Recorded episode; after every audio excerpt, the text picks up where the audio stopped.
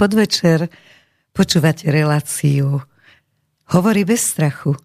A prihovárame sa vám troška predčasne, takže relácia je nahrávaná dopredu nebudete môcť posielať tým pádom otázky, ale máme tu otázky ešte z minulej relácie. Hostom bude Luboš Blaha, vítajte v štúdiu. Srdečne pozdravujem a ďakujem pekne za pozvanie. Takže aj na tie otázky príde, ktoré ste položili minule a dnes môžete ďalej, lebo vždy sa budeme stretávať pravidelne v relácii bez strachu aj s Lubošom Blahom, aj s Peťom Sabelom a asi aj s pánom Barankom.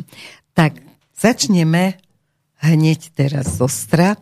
Teraz sa dejú veci v parlamente. Čo, ako to vnímate celé? Od odvolávanie Matoviča cez ďalšie a ďalšie 363 neprešla dvakrát a podobne.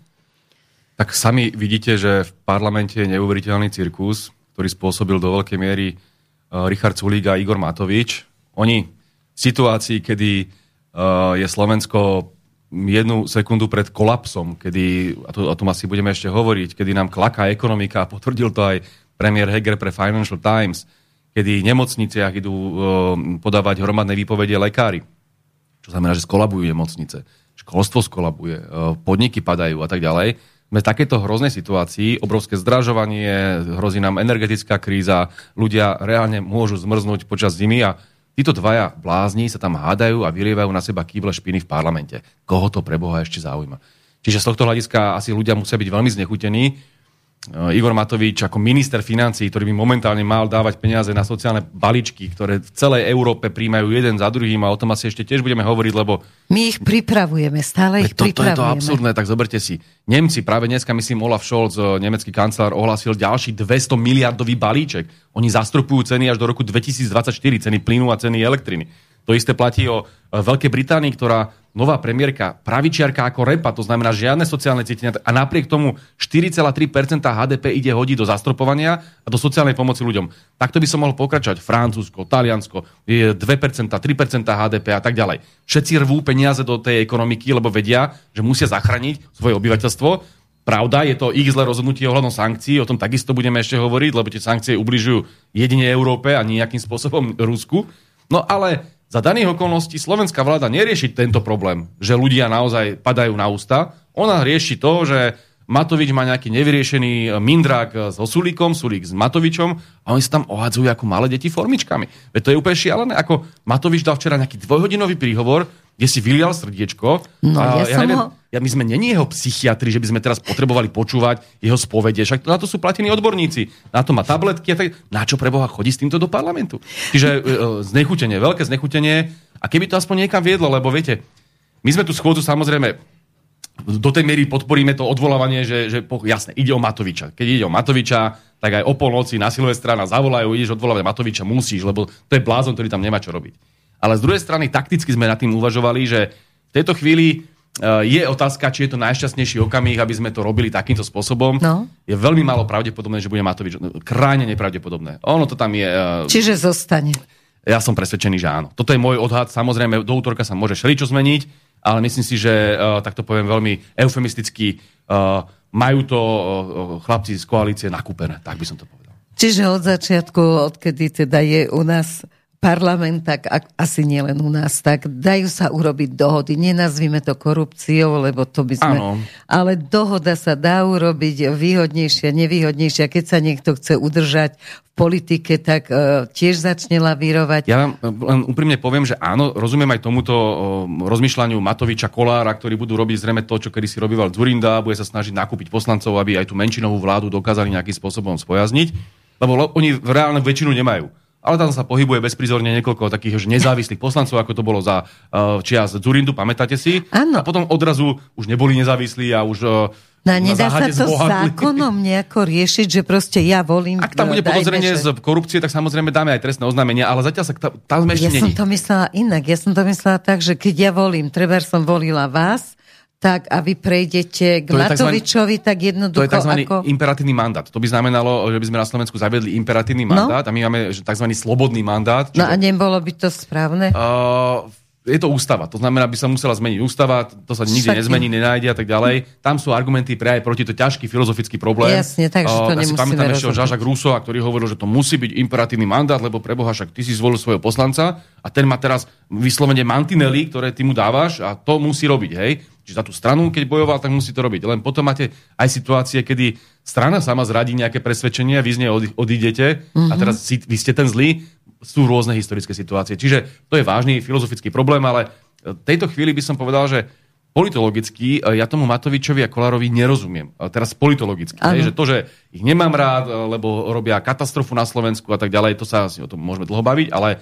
politologicky však vedia, že na Slovensku sa rúti reálna katastrofa. Vedia, že január, február, keď ľudia dostanú tie troj, štvornásobné ceny a účty za plyn, za energie a tak ďalej, keď oni reálne nemajú ako pomôcť, nemajú, lebo oni jednoducho nevedia pomáhať. Keby chceli, samozrejme, tak majú obrovské množstvo peňazí, lenže o, Matovica už vyjadril, že štát nie je bankomat, nebudú pomáhať. Teraz máme tu pred sebou teda ten január, február, kedy tu príde Armagedon. A teraz oni chcú byť v, tej, v tom čase pri moci. Pozrime si per, percentá, aké majú momentálne v prieskumoch. Olano má okolo 8%, Smerodina sa tam mota niekde okolo 6%. No, no, 5, 6. A teraz, po tomto klesnú minimálne každý z nich o 3-4%. To ich, to, to ich položí ako strany. Oni budú mať reálne niekde v polke budúceho roka 3% obidve tieto strany. No čo to nám ľuďom to, pomôže? To je, ja teraz čisto politologicky. To je, to, že oni zahynú v tomto boji, je jediná dobrá správa toho celého. Hej? Ale politologicky je to pre nich sebavražda. Ja, ja nerozumiem, že keby teraz vypísali predčasné voľby, tak v tejto chvíli sa ešte zachránia. Ešte to tam naškrabú tých 6-7%, budú tam síce s nejakými 12 poslancami, ale prežijú ako keby politicky oni budúci rok neprežijú. Že prečo to robia?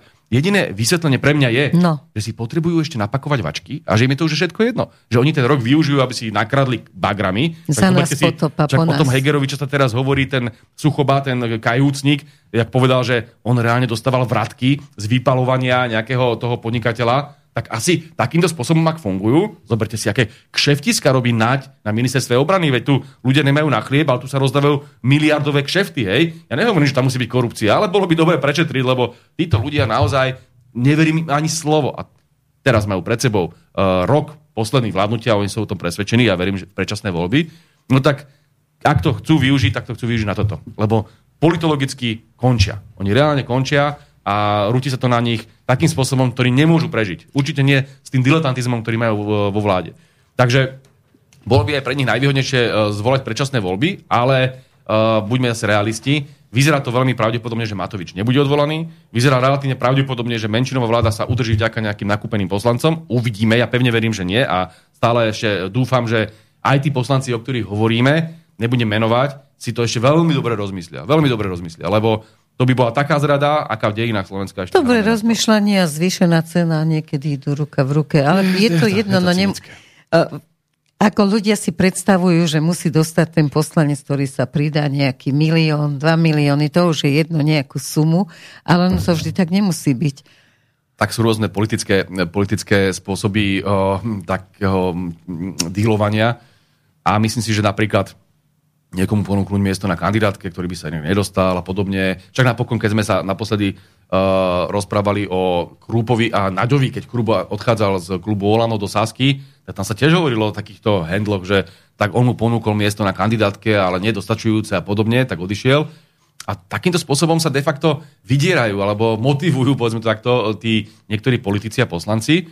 No ono to je svojím spôsobom trestný čin. Minimálne je to trestný čin z hľadiska toho, ako je nastavená dneska tá uh, verejná diskusia, keď vám NAKA obvinuje šéfa opozície za to, že vlastne len nominoval nejakých ľudí, že si dovolil povedať o Kiskovi, že daňový podvodník, že dokázal odhaliť podvody daňovej Matoviča a tak ďalej, čo, čo je práca politika, tak zrazu to je trestný čin, ale keď takéto veci robia oni, tak to je všetko v najväčšom poriadku. Zrazu, a tu sme sa o tom aj bavili ešte pred reláciou, tak Heger tu naloží vo svojom príhovore, a to ste spomínali vy, ak toľko obvinení na Sasku, toľko obvinení... Matovič, ja som no, si ho vypočula, áno, áno, Matovič, cel, celý čas som si ho vypočula. Bolo... Tam mala Naka už stáť, kým to, dohovoril, už tam mali... To bolo normálne jak z kriminálky, to bolo normálne, že Derek, že odhalenie. Hej. Presne. A teraz z ničoho, a, akože, a Naka je kde? A kde je Hamran? Hamran tam sedel vedľa v miestnosti na výbore pre uh, obranu a bezpečnosť, kvôli, riešili, riešila sa migrácia, tam ho pucoval Krúpa, ešte kedy si bývalý člen Olano, dneska člen Sasky už, už aj vlastní sa bijú, hej, to je tá Márovačka už dneska nepozná hraníc. Oni majú, oni tu bezprizorne poletujú migranti, neviem, čo tu páchajú a po, on pokočí ramenami, že nemáme dosť policajtov. Však my sme tu Africká, uh, Stredoafrická republika a nás tu zatvárajú nám hranice Češi, Rakúšania, ale čak čo, že my nemáme police. To je, to je úplne kolaps štátu, to je reálny kolaps štátu. No ale Matovič má teda príhovor dvojhodinový deň náklada Saske, kde jej obvinuje zo zločinov, kde tam hovorí o spolupráci s Pentou, hovoril o ano, Janke Janka, Penta Ciganíkové, hovoril o tom, že, že Saska okradla, on použil výraz okradla štát a tam dával konkrétne príklady. No tak tam už mala nabehnúť kuklači, už tam dávno mali byť vo väzbe, jeden, druhý, tretí, aj Sulík, aj, a, aj Ciganíkov, aj ďalší. A minimálne to mal oznámiť ako trestné oznámenie, keď Alebo vedel to o tom. Presne tak, že buď, teraz... buď to teda, a to sú tie jeho obvinenia, to, je, to isté Matovič a minule tam niečo vrieskal po Petrovi Pelegrinim, že tam nejaké bankovky... Aj ho rozoberal, že, áno. A otázka je teraz, že do akej miery to sú len jeho záchvaty psychi, psychiatrické, hej, že, že si to vymýšľa reálne. O, ako psychopati majú tento dar, že relatívne dôveryhodne pôsobia a veria, tom, tomu, a veria tomu, čo hovorí. Čiže to môže byť, hej. Ale z druhej strany, ak to teda reálne je tak, ako hovorí, no tak potom jednoznačne musí zasahovať na On musí to trestné oznámenia na Sulíka a podobne.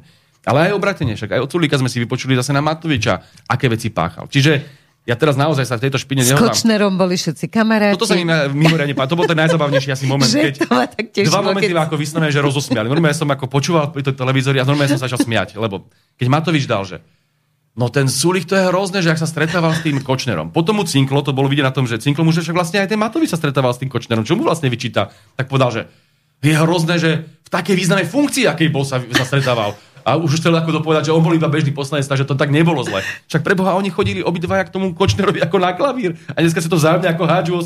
Druhá vec, ktorá som sa ešte viac pobavil. Keď začal vyčítať Sulíkovi, že ako ten Sulík mohol povaliť tú, tej radičovej vládu. A v čase tej povalenia radičovej vlády on tam takisto bol hlasoval Matovič. A teraz ešte tam to rozoberal, že kvôli nejakému eurovalu, ale však preboha, ten Matovič takisto hlasoval kvôli nejakému eurovalu, aby, aby položil vládu. Čiže on vlastne a že už fakt, dopredu vedeli, ako ak... sa to skončí s tým Gréckom ešte navyše. Áno, to bolo v tých starých dobrých tradíciách čínskeho maoizmu, to bola takzvaná že seba kritika, hej, že sa postavil nejaký ten súdruh a povedal, že toto som urobil. To, to bol Matovič vlastne včera v parlamente. On seba kritizoval tým, že kritizoval Sulíka, lebo to isté kompletne robil aj on. Aj Všetko na ňo platilo. To, čo vyčítal, to robil. A, a, teraz ďalšia vec. Keď on kritizuje Ciganíkovú, Sulíka za rozhodnutia počas jeho vlády, no tak to bolo zodpovednosť jeho vlády. Čiže vlastne zase opäť on hádzal kýble špiny na seba. Takto si zobral kýbel a vyhodil si ho pekne na hlavu. Veď toto je de facto vizitka celej tej Matovičovej, respektíve Hegerom Matovičovej vlády. A on sa nemôže vyhovárať na Sulíka. Takže Dobre, z hľadiska ako humoru a dejin humoru to je naozaj vtipné a vieme sa zabaviť, ale z hľadiska slovenského života... Je to hrozné. Rôza. Tak ako naozaj tu máme riešiť teraz energetiku, zastropovanie cien, pomoc ľuďom, toto dôchodcom, učiteľov, zdravotníkov, Lekárov. robotníkov, podniky nám plakajú. Nič sa nerieši. Tam sa rieši to, že či teraz v roku 2011 mal alebo nemal súli položiť radičové vládu, čo je história. Čo je to ako otázka, že na hodinách dejepisu môžeme momentálne Presne riešiť. niekto povedal, že paleontológia normálne. Aký má toto zmysel v tejto chvíli, hej, že čak to si môžeme v čase konjunktúry, keď už nemáme čo robiť. Tak, tak sa budeme to, takýmito blbostičkami dneska, ako pred, fakt 2 mm pred kolapsom. A že to ten Heger povedal jasne, my sme tesne pred kolapsom, naša ekonomika. Keď nedostaneme nejaké miliardy, on si tam vymýšľal z Európskej únie, tak klakneme. A v tejto situácii tam Matovič so Sulíkom riešia svoje formičky a sa tam ohadzujú Dobre, ale aj premiér mi pripadá ako blázon, lebo jednoducho stále tu na kedykoľvek hovorí, tak vždy hovorí o tom, aké je tu všetko dobré, ako 10 násobne viac dali dôchodcom, 20 násobne viac dali toto. Nikdy v živote nikto toľko neurobil pre Slovensko, ako to je jediná vláda, ktorá sa tu zaoberá ľuďmi a potom v zahraničnom časopise povie, že keď nedáte miliardu, tak Slovensko ide do kvetine. Toto je, v psychológii sa tomu hovorí schizofrenia. Toto je čistá schizofrenia tak buď verím tomu, že na Slovensku je všetko fantastické a je to zemský ráj to na pohľad, ano. alebo verím tomu, že sme dve minúty pred kolapsom. A zjavne sa nedá veriť jednému aj druhému, ale najväčšou tragédiou toho, že Heger teda, dobre, Heger priznal, priznal, že Slovensko je v katastrofálnom stave. To je jasné. Vonku to hovorí, doma sa to bojí povedať. Katastrofa je na tom je to, že on v tom rozhovore po tom všetkom, čo povedal, že sme takto katastrofálne na tom na Slovensku, ekonomika ide klaknúť, tak potom za povedal, ale z veselo ideme ďalej podporovať sankcie aj keď ano. vieme, že sankcie sú tým dôvodom, pre ktorý ide slovenská ekonomika klaknúť. A nielen Čiže to je čisté, to je, to je normálne, že je harakiri. To je, on reálne pácha samovraždu, rituálnu samovraždu a Slováci s ním, žiaľ, lebo máme takéhoto šialeného premiéra. Ale ja už nemám ani pocit, že ten človek. Uh, dobre, všetci vieme, že on je bábkou, hej, že on je takou my mu tak zvykneme hovoriť, že, že nafúkovačkou, že taká tá nafúkovačka, ak bývajú tie, také tie pomôcky, hej, že, že to nafúkneš a tak to je Edo, hej, že on, on ho nafúkneš a sfúkneš, kedy potrebuješ, ten Matovič s ním robí si čo chce, ako sa robí s tými pomockami, to je proste Edo, hej. On nemá nejaký veľký zmysel, hej, teraz rozoberať jeho nejakým spôsobom personálne, lebo on proste, na jeho, názore nezáleží, myšlienky. on je taký ten Mr. Bean, on tam beha, zabáva, ale z druhého hľadiska, to, čo táto vláda ako kolektívny orgán, a hlavne Matovič a v tomto prípade aj Kolár ako koaličný partner robia so Slovenskom, je naozaj katastrofa a s tým musíme niečo pre Boha robiť. My sme sa snažili ponúknuť úplne čisté, legitímne riešenie a dobre viete, že ako to dopadlo. Referendum. Keby bolo referendum a mohlo byť fakt o, mesiac referendum počas komunálnych volieb, mohlo sa rozhodnúť, že budú... Pre, že, tam to nešlo naformulovať priamo, že predčasné voľby, lebo to zakázal ústavný súd. Takže bolo vlastne, že padnúť vláda a keď bude možnosť e, urobiť uh, vlastne predčasné voľby, lebo to je momentálne z, z, zarezané kvôli prezidentke, a to, o tom sa asi ešte porozprávame, tak mohli byť predčasné voľby. Iná možnosť by nebola. No zoberte si, nemáte vládu, musela by nejaká vzniknúť, ale nemala by, nemala by vzniknúť taká istá. A museli by sme teraz nejakým spôsobom inú vládu sformovať, lebo nedá sa byť bez vlády. Hej? No tak by museli byť predčasné voľby. A toto prezidentka Čaputová... Len ona tvrdí, že by sa aj tak, že ste to urobili na schvál, že nechcete vlastne, aby bolo referendum a predčasné voľby, lebo ste to urobili tak, že nedalo by sa to stihnúť. Ale jasne, dalo, dalo, sa to, mali sme to presne premyslené, bolo to úplne samozrejme všetko v poriadku. Milé, že pani Čaputová takéto konšpiračné teórie šíri a najviac bojuje proti dezinformáciám, lebo toto je čistá dezinformácia. Ale takto, povedzte mi, ukážte mi hoci ktorého prezidenta po celom svete, ktorý sa nájde, ktorý dvakrát dokáže zarezať referendum o predčasných voľbách. Čo je základné právo každého človeka, teda keď sa bavíme o demokracii. Dané. Pochopiteľne, dokonca aj v tých diktatúrach mám pocit, že tie referenda vedia využívať, ale pre Boha na Slovensku nie je možné. Ľudia nemôžu rozhodnúť o tom, či chcú alebo nechcú mať vládu. Toto je, a tvárime sa, že je veselo, že sloboda demokracia. To je ten, ten paradox toho. A teraz, keby také referenda, referenda nikdy neboli, tak nepoviem ani slovo. Ale dve takéto referenda už preboha v histórii Slovenskej republiky boli. A nikto s tým nemal problém. Dokonca aj Kiska, čo bol ale úplný ako otrhnutý od reality, podnikateľ, ktorý teda myslel hlavne na svoju peňaženku, tak tento človek nemal odvahu, aby zarezával základné demokratické mechanizmy. Ne, ne, neurobil to. A tu dobrý je Čaputová, ktorá sa tu hrá na najväčšiu liberálku, na najväčšiu demokratku a tak ďalej. Popri tom si teraz samozrejme vrieska, že slava Ukrajine a iné banderovské pozdravy, lebo to demokrati bežne robia, že používajú fašistické pozdravy. Dobre, ale ona sa teraz je tváriť, že je demokratka a zareže dve referenda? Dve? To akože to je jej v podstate jediný výkon, ktorý za celý čas, čo je vo funkcii, ponúkla. Okrem toho, že, teda, že si pravidelne prezlieka garderóby a ano. podáva ruky s Bidenom, čo je pre ňu zjavne uh, orgazmický zážitok. Ale... No len potom sa dozvieme, že Rizman je náš prezident.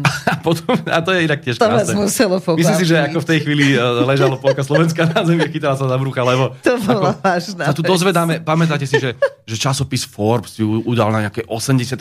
miesto najvplyvnejšia. na druhý deň no, potom, ako no, to zase stala úplne, že taká vplyvná, že normálne, že, že sa otvorí hoci ktorý salón niekde vo Washingtone a všetci vedia, že aha, to je tá Zuzana Čaputová, to je tá najvplyvnejšia na celom svete a potom si spravia, že prezident Rizman.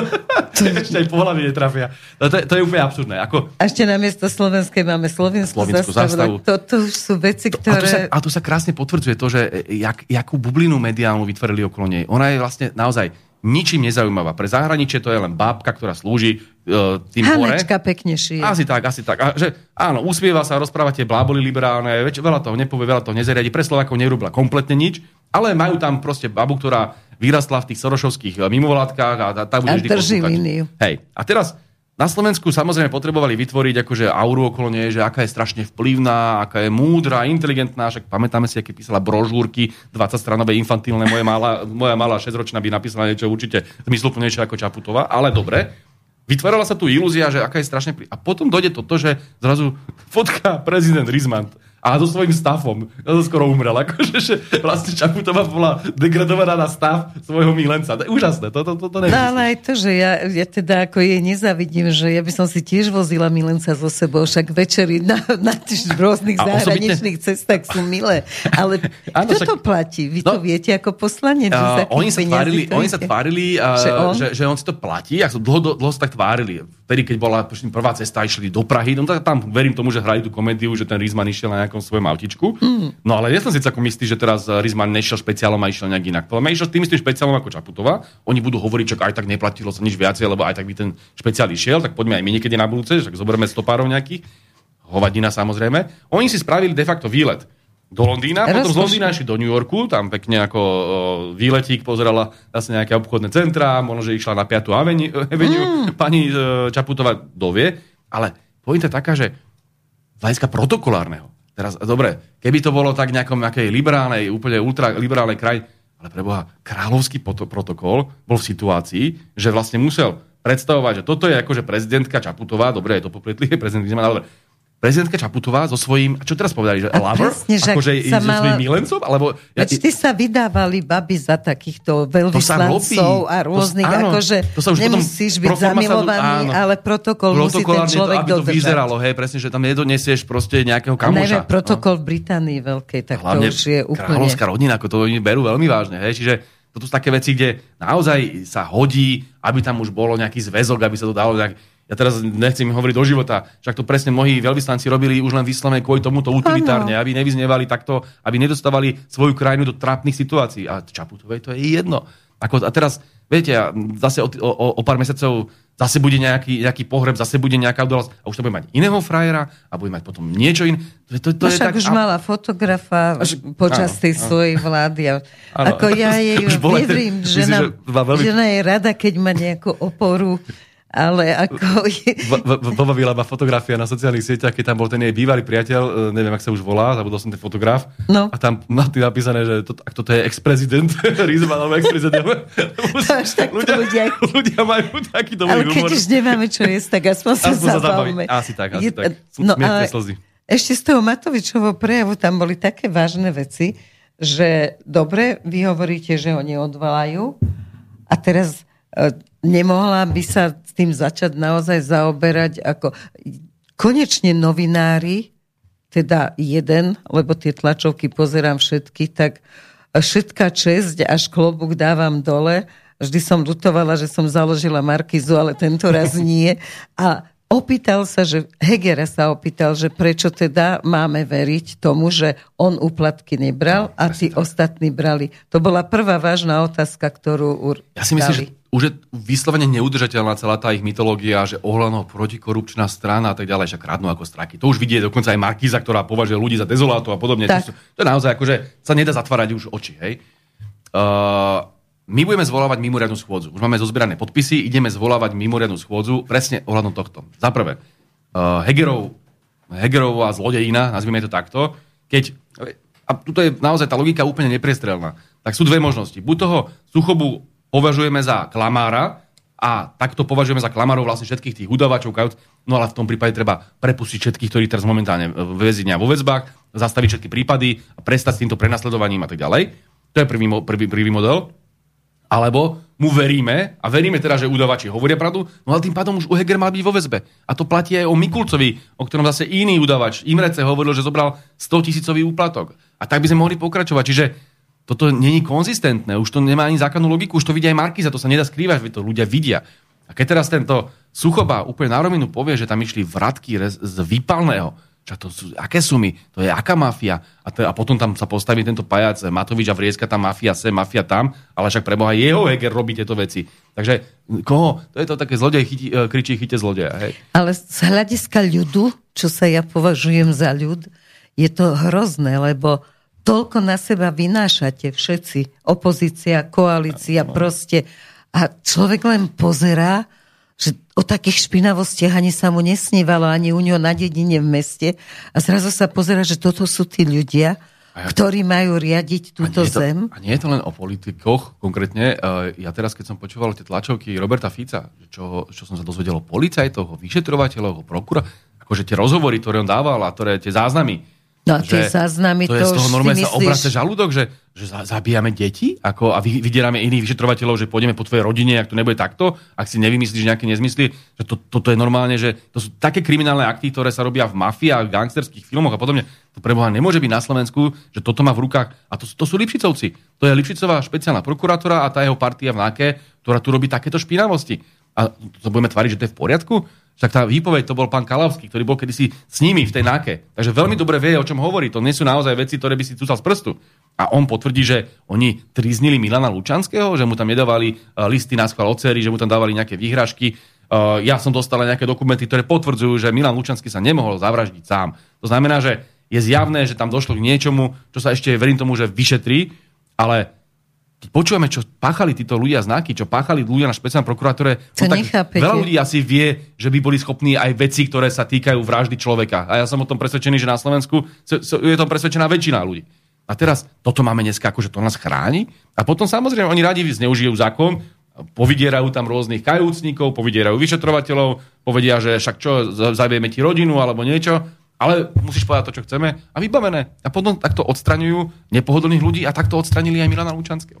No a toto dneska vládne a toto je možno jeden z dôvodov, pre ktorý sa oni silou mocou držia tej moci. A to je možno, že zase otázka na tú, uh, alebo odpoveď na tú prvú otázku, ktorú sme si položili, že či to vôbec vyhovuje tomu Matovičovi a Kolárovi, no. v tomto prípade ide skôr o toho Matoviča, lebo ten Matovič vie, že ak sa tieto veci začnú vyšetrovať, tak skončí. Tak skončil ale veľmi zle, lebo toto sú také zločiny, ktoré oni spáchali. Vrátanie toho Mikulca. Však tam ovplyvňovali tú policiu spôsobom, ktorý, že ukazovali prstom zjavne, tam tá Remičová nešťastná, e, to Pexeso si robila, prečiakovala hlavy, potom umierali ľudia. Veď to sú veci, ktoré sa musia vyšetriť. A oni vedia, že ako náhle sa to vyšetrí, tak by môžu skončiť veľmi zle. A preto si kupujú čas, ale je to také detinské, lebo či to sa stane v januári budúceho roku, alebo teda v marci, keď by boli tie predčasné voľby, alebo to bude o rok neskôr, že získajú tých 10 mesiacov najvyššie, ktoré, bude, ktoré budú opakujem katastrofálne to. pre Slovensko, to si ich počka.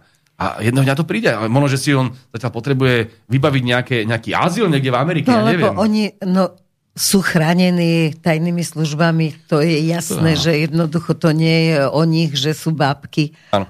Sú chránení, ale sú aj príkazmi vybavovaní, že čo robiť. Takže e, ako to vidíte s tou budúcnosťou e, okolo, len teraz vezmime budúcnosť okolo energii.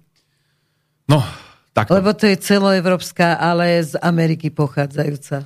Tie záujmy tých veľmocí sú úplne zjavné. To, o, tam, že za týmto stojí, o, stoja Spojené štáty americké, o tom už asi nepochybuje nikto. Hej? Američania sa potrebujú vyvážať ten svoj skvapalnený plyn, oni sú, inak keď si pozriete, eh, že najväčší vývozcovia skvapalneného plynu, tak sú eh, tri krajiny a jeden z nich je Američania, druhý je Katar, inak ten na tom výborne zarobí, a tretí je Austrália. To sú tri najväčší vývozcovia skvapalneného plynu. Čiže tieto tri krajiny na tom brutálne zarobia. Predpokladáme, že Katar nemá tie možnosti ako Amerika robiť tie veci v Európe a v Rusku, ako robia Američania aktuálne. Čiže zjavne, že tam za tým asi budú Američania. Minimálne tá otázka záujmu nám to napoveda. Hej, logicky treba uvažovať v geopolitike, lebo inú možnosť nemáme. Teraz, uh, Európa keby rozmýšľala seba, s púdom seba záchovy, tak by zrušila sankcie okamžite. Lebo tie sankcie naozaj... Idú viete, proti nám. Idú proti nám a to, to, ja, ja teraz to poviem čisto akože abstraktne, hej, lebo ja som proti sankciám ako takým, ako morálne, lebo to je vlastne ekonomická vojna, ktorá má ubližovať iným ľuďom. Ja nevidím dôvod, aby som ubližoval ruskému národu. Naozaj nie. Čiže toto je ja, princípe ja sa proti sankciám.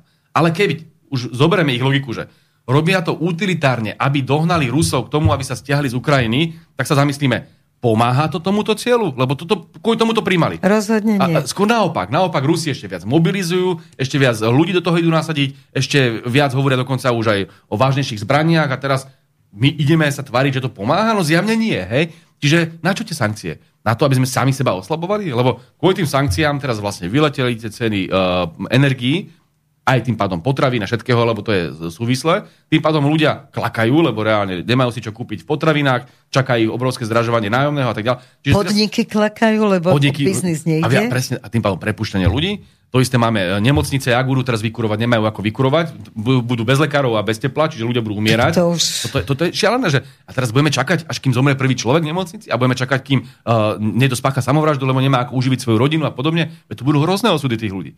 V Česku už vidíte, že tam sú 100 tisíce v uliciach, lebo oni už dostali tie, tie e, ceny nové. My ešte čakáme do toho januára. A to len to, ako tí ľudia, keby trošku dopredu si uh, sa nad tým zamysleli, tak už by tiež boli 100 tisíce v uliciach. Len tam je tá emocia. Vy ten účet potrebujete dostať. Aha, Keď si rozbalia v januári ten účet, tak pochopíš, že aha, ja som platil 40, budem platiť 200, a to je ako mám utiahnuť? A teraz máte dôchodok, alebo máte nejaké, uh, nejaký príjem 500 eur, hej? Ste celý radi, že žijete a zostáva vám z toho príjmu 30 eur, aby ste si mohli ísť do kina, hej? A zistíte, že razu, že ste minus 170. Na všetci, je... čo majú hypotéky, tie domy, čo? Tie si vezme a banky budú no, mať tisíce domov a čo budú s tým robiť? Pán Krem, Kremský Zolano vám povie, že keď nemáš na to, aby si si platila drahé veci a energie a tak ďalej, tak sa presťahujú, chod na ulicu, je jedno, to, to odkázal seniorom, hej. A teraz a Lebo pe... jednoizbový byt stojí toľko, že sa môžeme všetci asi do ňoho presťahovať. A hlavne ešte, uh, toto už není otázka iba pre tých najchudobnejších, lebo my sme ako ľavicová strana, náš volič je väčšinou človek, ktorý je chudobnejší, ktorý patrí k tým uh, príjmovo nižším vrstvám. To znamená, sú tam seniori, sú tam uh, zamestnanci štátu, sú tam bežní robotníci, bežní pracujúci ľudia a tak ďalej. Mohli by som pokračovať, hej? A mnohokrát samozrejme uh, učitelia a zdravotníci.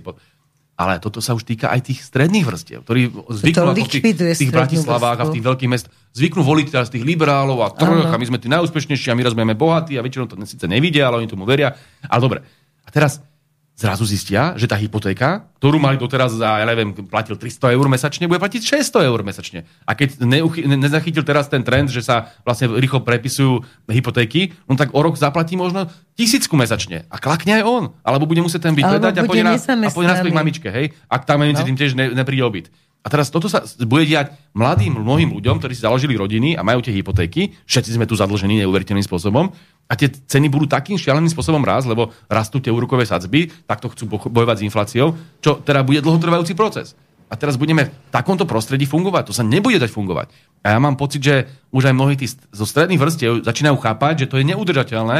A tu sa deje takýto proces, že chudobní ľudia prídu o všetko, že to bude reálne na ulici, a stredné vrstvy sa stanú chudobnými. To znamená, že všetko pôjde smerom dole. Tu jediný, kto na tom bude zarábať, je nejaká úzka vrstva týchto špekulantov s energiami a podobne, korporácie a tak. A toto, tu sa dostávame do situácie, ktorá tu bola asi pred 10 rokmi, keď bolo to veľké hnutie, že 99%, 99% ľudí na dopláca na tento liberálny kapitalistický model, ktorý je momentálne osladený tými protiruskými sankciami, je to nenávisťou a vojnou. A 1% na tom brutálne zarába. A toto je neudržateľné. Toto vám hovorím systémovo.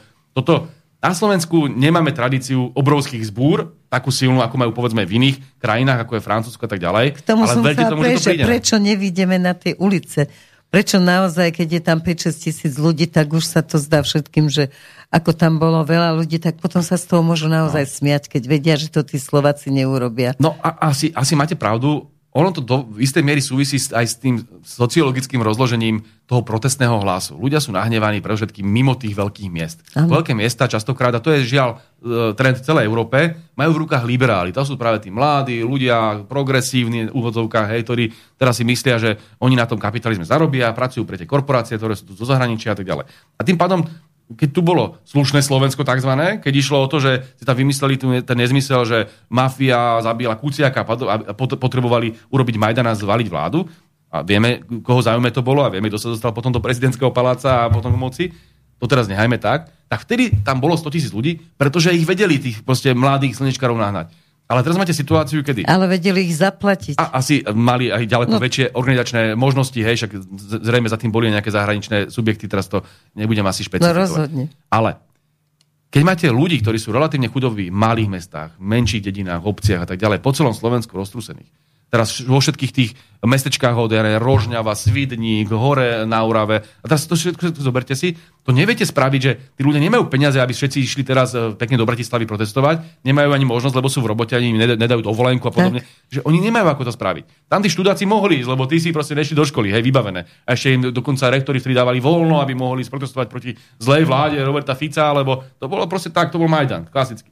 Je to oveľa komplikovanejšie. E, spraviť to uh, s ľuďmi, ktorí momentálne najviac doplácajú na to, čo sa deje.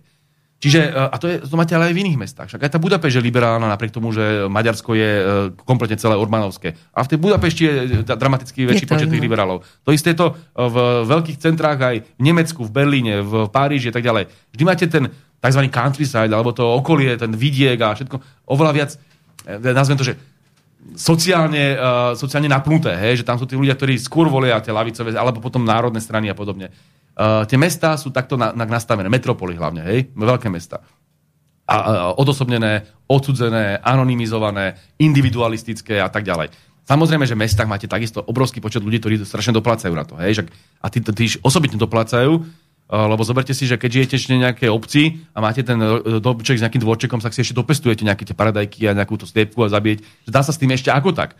No ale v meste? Alebo tam ešte máte aj možnosť si, si to drevo naštiepiť a teraz nejak kúriť týmto spôsobom. No čo spravíte v ako niekde v Petržalake, keď budete mať teraz no. situáciu? Nemáte čo spraviť. No asi ohník uprostred obývačky si nespravíte. Tak čiže... asi dole si urobíme pred no, panelákmi čo, ohníky no, a budeme sa zohrievať ako no, bezdiaci A tiež si asi ne, ne, sliepky nebudete na balkone chovať. Nemáte ako na výber. Hej? Čiže vy ste kompletne závislí a myslím si, že to veľmi silne si už čoskoro uvedomia ľudia v Bratislave. Opakujem vrátane týchto liberálnych slnečkarov, ktorí síce môžu to trepotať tými ukrajinskými vlajočkami, koľko koľko chcú, no ale keď zrazu nebudú môcť zaplatiť hypotéku, mám mladú rodinu a nebudem mať na to, aby vôbec im donesol niečo z potravín, lebo to je tak šialené drahé, že, si, že sa už nedoplatí. A všetci neújdu do Ameriky, lebo všetci sa chystajú by, preč. To by tam bol ani zvedavý. Oni, oni majú furt predstavu, že oni sú tu tí najväčší. Ja mám najradšej tie diskusie uh, liberálov. Všimnite si, že keď sú nahnevaní liberáli, tak to aj na tých sieťach, tak povedia, No ja sa idem odsťahovať, ja idem emigrovať. Každý. Každý chce hneď emigrovať, lebo všetci si myslia, že lebo on je niekde nejaká, nejaká úradnícka kríza v nejakej korporácii, tak on si myslí, že všetci ho tam ča, rade čakajú. No, no ne, nečakajú ho tam. Nečakajú za prvé. A za druhé, ten postoj k Ukrajine vo svojej vlastnej vlasti, že odídem prvý pri prvom nespokojnosti, už to len svedčí o tom, že ako tí ľudia rozmýšľajú, že myslia iba na seba. Taký a vôbec charakter nedokážu... majú, presne. Čiže toto chudobný človek nepovie. Vôbec chudobný človek je nahnevaný, tak hovorí, neviem, poďme do ulic, alebo poďme s tým niečo robiť, poďme a alebo rozmýšľať. si štiepam tu drevko a chystám niečo, si, okupujem ne, Neuvažujem na tým, že sa teraz pôjde niekam uh, odsťahovať do Ameriky, lebo vie, že to je za prvé nerealistické, na to nemá príjem, a za druhé, čo to je, to jeho domov. Neodídete z domova len tak, pretože sa vám niečo Ale nepáči. Ale oni nepoznajú domov, liberáli domov to, áno, to je už hej, to je, to je presne vlast, o tom. národ, to je ich, ich akože, svet je svet. Áno, áno. Ako... Ty si vlastne taký, že individuum homo economicus, ktorý nemá takéto hlúposti, že národ, Presne. náboženstvo, rodina, preboha no, rodina. Roz... No, že to je že... pohlavie, taká vec, že pohlavie, že ja, som, ja sa ráno zobudím ako muž, zajtra ako žena a pozajtra ako nejaké jedno z tých pohlaví, ktoré vymysleli Bruseli a bude. A keď mi to dá nejakú výhodu, tak hoci ano. ešte ďalšie vymyslím, to, že to... No je to, ale čo sa dá urobiť s tým vlastenectvom? Dá sa s tým niečo vôbec robiť? Ako... Ja som o tom veľa písal momentálne v tej knižke Antiglobalista, uh, ktorá, ktorá aj vyšla aj v angličtine a je veľmi známom svetovom vydavateľstve Peter Lang, kde práve rozoberám to, že samotná tá globalizácia tohto liberálneho typu, lebo ľudia si pod globalizáciou predstavujú, a neviem, že máme internet a lietame si lietadlami, to, toto nie je globalizácia. Pointa globalizácie je, že sa vlastne rúcajú národné hranice a veľké nadnárodné korporácie, ekonomické giganty, ovládajú. de facto vykoristujú a ovládajú celý svet. Hej? Že oni vlastne vedia vydírať vlády. Vlády už dneska nemajú žiadne sociálne a iné štátne funkcie, pretože na to nemajú možnosť re- regulovať to práve kvôli tejto globalizácii. A teraz ja som e, vysvetľujem ten antiglobalistický postoj ako niečo, čo dáva štátu späť možnosť, aby mohli pomáhať svojim občanom, aby mohli regulovať veľké tieto mamuty uh, nadnárodné a tak ďalej. Hej, čiže ide o teraz deglobalizáciu, aby sme mali vi- viac suverenity. Výborná knižka teraz vyšla Petrovi Drulákovi, profesorovi z Českej republiky, ktorého mimoriadne prenasledujú za to, že má iný názor na vojnu na Ukrajine, možno ten príbeh poznáte tak uh, tam mám jednu kapitolu v tejto knižke presne o tom, že ako musíme, uh, hlavičiari hlavne, prestať uh, riešiť tieto hlúposti, ako sú tie transrodové témy a podobne, čo riešia tam tí slnečkári z Bruselu. To nemá nič s lavicou spoločné. Lavica sa musí za, zaoberať pracujúcim človekom a musíme sa vrátiť, a to, toto nazývam, že kolektívne identity. A teraz, tradičná kolektívna identita, o ktorej hovorila vždy lavica, bola trieda. To znamená, že sme súčasťou nejakej pracujúcej triedy, ľudia, ktorí majú spoločne, že, e, spoločné to, že sú e, v námeznom postavení, že proste zamestnanci a sú to väčšinou chudobní ľudia, ktorí majú spoločný záujem, aby mal teda štát väčšie možnosti, aby pomáhal a zabezpečoval sociálnu spravodlivosť. Veľmi to zjednodušujem. Lenže tento model do veľkej miery je už oslabený, pretože sa e, po roku 89 triumfálne prišla tá neoliberálna ideológia a všetko to rúcala. Dobre, máme ale aj iné kolektívne identity. Jedna z nich je vlastenecká, národná, že sme súčasťou nejakého národa. Rodina, to je takisto kolektívne. To všetko sú veci, ktoré prekonávajú ten liberálny, úzky, individualistický pohľad, že som tu iba ja a nikto iný ma nezaujíma, ego a ja keď sa rozhodnem, tak, tak to bude. A toto je niečo, čo je lavici typické. Ale majú to blízko, blízko v tomto prípade máme aj niektorým komunitárnym až konzervatívnym prúdom. A preto je napríklad Peter Drulák, a v tom je veľmi sympatické jeho dielo, hovorí o zbližovaní lavice, ale vlastenecké lavice a mnohých týchto národno-konzervatívnych strán ako vidíme, ono sa niekedy nazývajú, častokrát ich označujú ako fašisti, krajná pravica a ďalej. A dneska už vidíme, že toto sú už nálepky prekonané. Lebo dneska sa ako fašisti dramaticky viac správajú e, tzv. liberáli hej, a západné mocnosti a podobne. To si tiež asi vysvetlím. No ale tieto národné strany sa teraz zbližujú s tými, s tými ľavicovými, ktoré majú nie tú slnečkárskú agendu, ale sú tradične ľavicové, ako je povedzme strana Smer. A je to úplne logické. Tak, a dáva to, vysvetľuje to aj to, že sme my veľmi dobre spolupracovali v smere napríklad so Slovenskou národnou stranou a podobne. Lebo ľudia už majú toho plné zuby, tejto globalizácie, tohto neoliberálneho trendu. A to vidíte teraz v Taliansku, ako dopadli voľby, to vidíte vo Francúzsku, ako bol posilnený Melanchon. A spoločne, keď zoberiete hlasy Melanchona ako lavičiara a Lepenové ako pravičiarky, ale obidvaja sú antiglobalisti, tak polovica francúzského národa je proti tomu liberálnemu modelu globálnemu. To znamená, že to rastie tento odpor. A tá Európa, keď teraz ide do zimy, kde by ako išla mrznúť kvôli teraz nenávisti voči Rusku, lebo o ničom inom to nie je, no tak to si ľudia povedia, toto tu naozaj chceme a bude rásť ten antiglobalistický hlas. A ja si myslím, že práve preto treba na novo premalovať možno aj mapu e, politiky. Že uvažovať nad tým, že lavica, tá národná lavica sa v tých antiglobalistických témach, takých tých témach, že kolektívne identity, národ, opakujem, rodina, ale aj trieda, samozrejme, však pracujúci ľudia, všetkých týchto veciach musíme nejakým spôsobom vedieť spojiť aspoň v tom odpore voči tomu liberálne, to, tej liberálnej hegemónii. Lebo tá je už zničujúca. Liberalizmus dneska je jak nové náboženstvo a toto musíme nejakým spôsobom No, prekonať. pani von der Leyenová povedala, že liberálna demokracia. Čo si myslíte o tom liberálna demokracia? Viete, to je, je tak, čo? že keď, uh, liberalizmus by mal byť. Hej, teraz hovorím, čo by mal byť. Liberalizmus Ale tradične... demokracia je demokracia. A de- demokracia by mala byť, že vládnu ľudia, nevládnu ľudia, vládnu oligarchovia, vládnu nadnárodné korporácie, vládne presne ten, ten globálny proces zase znemožňuje demokraciu. Ale slovo liberalizmus uh, z politologického hľadiska by malo byť o slobode, o tolerancii, o otvorenosti. Lenže toto už dávno neplatí. Ako keby videl to, čo dneska robia ak, akože liberáli uh, v západných krajinách, ale aj na Slovensku. To sú takí ľudia ako je Čaputová, Šimečka a podobne. Keby to videl Voltaire, však by, sa, by si trhal vlasy. Však on hovoril o tom, že nesúhlasím s vašim názorom, ale urobím všetko preto, aby ste ho mohli povedať. Tí to robia presný opak, tí to robia to, čo robili gestapáci. Máš iný názor, tak pôjdeš do väzby, zrušíme ti Facebook, zrušíme tvoje knihy, spalíme ich. Zničíme ťa majetkovo úplne. Čo, čo, čo stalo tomu Johnovi Hambalkovi, tomu motorkárovi? Sme teraz boli na tom, na tom proteste, tak mi ten príbeh ešte detálne rozprával. Tak on len preto, že majú nejaké novinové články, že on spolupracoval s nočnými vlkmi, to je ruský ten Áno, eh, motorkársky, tá skupina. Blízky Putinovi. Oni sú akože, však ja som bol v Moskve, ja som bol asi pred troma roky v Moskve, ja som sa stretol s tým ich šéfom, on sa on si prezýva Chirurg. A inak to boli milí chalani, ktorí proste len sú vlastenci a oni majú radi Rusko logicky, lebo sú Rusi, tak ako my máme radi Slovensko, lebo sme Slováci. Majú uh, tézu o slovanskej vzájomnosti, majú, a majú tam ten, uh, ten uh, tu, tu, to, že chodia po Európe a klaňajú sa proste pamätníkom osloboditeľov. To znamená, že keďže sovietská armáda oslobodila e, Európu z veľkej časti od fašizmu, tak oni sú na to hrdí. A čo je na tom pre Boha extrémne? Čo je na tom zlé? A teraz medzi tým nastala situácia, že vypukla vojna. Hej? A teraz automaticky to z týchto ľudí robí extrémistov a keď ste s nimi spolupracoval pred tou vojnou, tak ste extrémista a máte ísť na sankčný zoznam. To je čo za logiku? A teraz, keby to aspoň bol nejaký že proces, že, že existuje nejaký súd, ktorý rozhodne, Rozhodne. tak sa bavíme sa o tom, že, že dobre, aspoň nejaká šanca na obhajobu.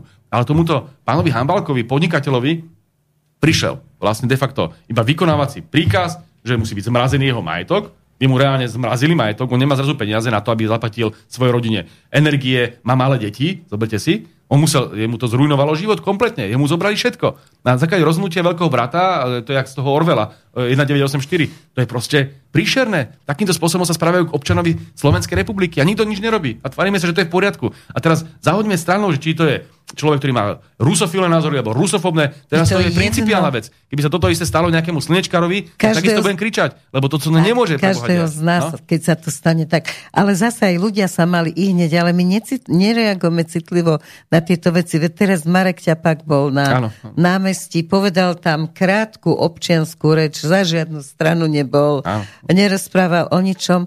Hneď na to e, žiadala novinárka, aby s ním prerušili spoluprácu so slovenskou televíziou a zmluvu, ktorú má so slovenskou televíziou, uverejnila.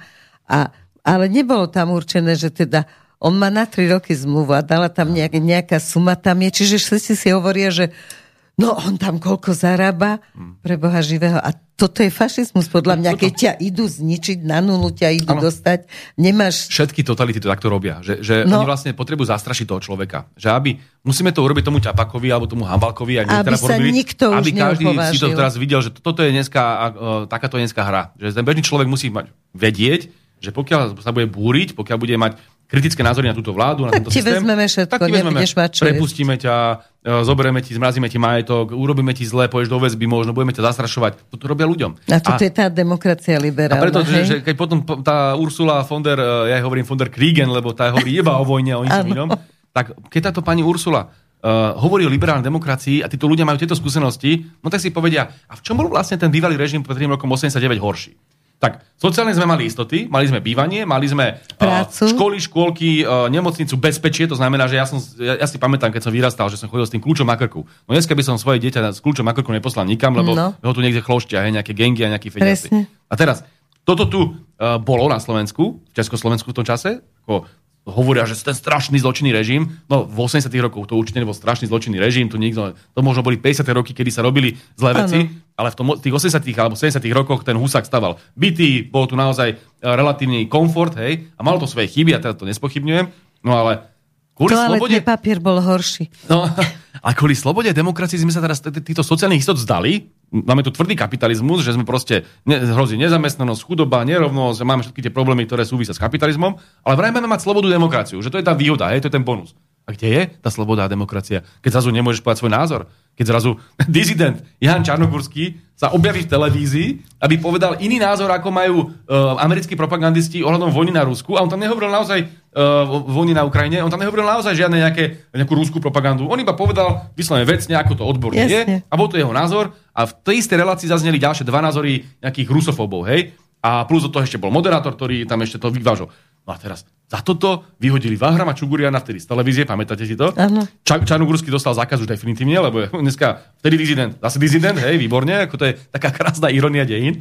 A teraz zakázané vôbec, aby chodil do televízie. Chmelár, ja som samozrejme zakázaný definitívne, ja, to povedal nový riaditeľ televízie, že Blahu nechcem vidieť vo 5 minút 12, lebo si zavolám ako berec moderátorov a tak ďalej, to je zakázané. A teraz sa tvárime, že to je sloboda a demokracia. A v čom preboha to je sloboda a demokracia? Veď toto je presne to, čo robili bývalý režim.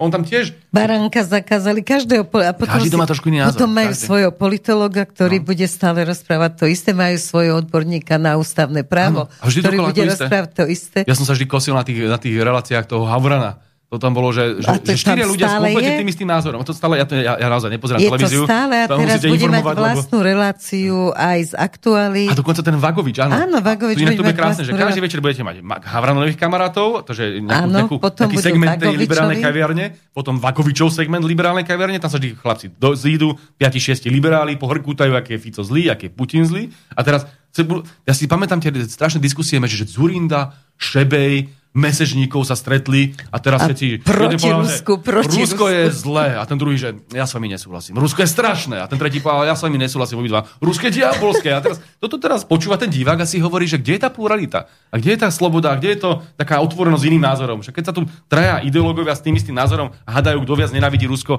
to nie je pluralita pre Boha. A toto tu predstierame. A v čom teda opakujem, bol bývalý režim iný? Tam to tiež asi bolo mnohokrát tak, že, že stretli sa traja súdruhovia, ktorí všetci, jeden Marx, druhý Lenin, tretí Engels a všetci sa vlastne zhodli na tom, že, že zlik kapitalizmus.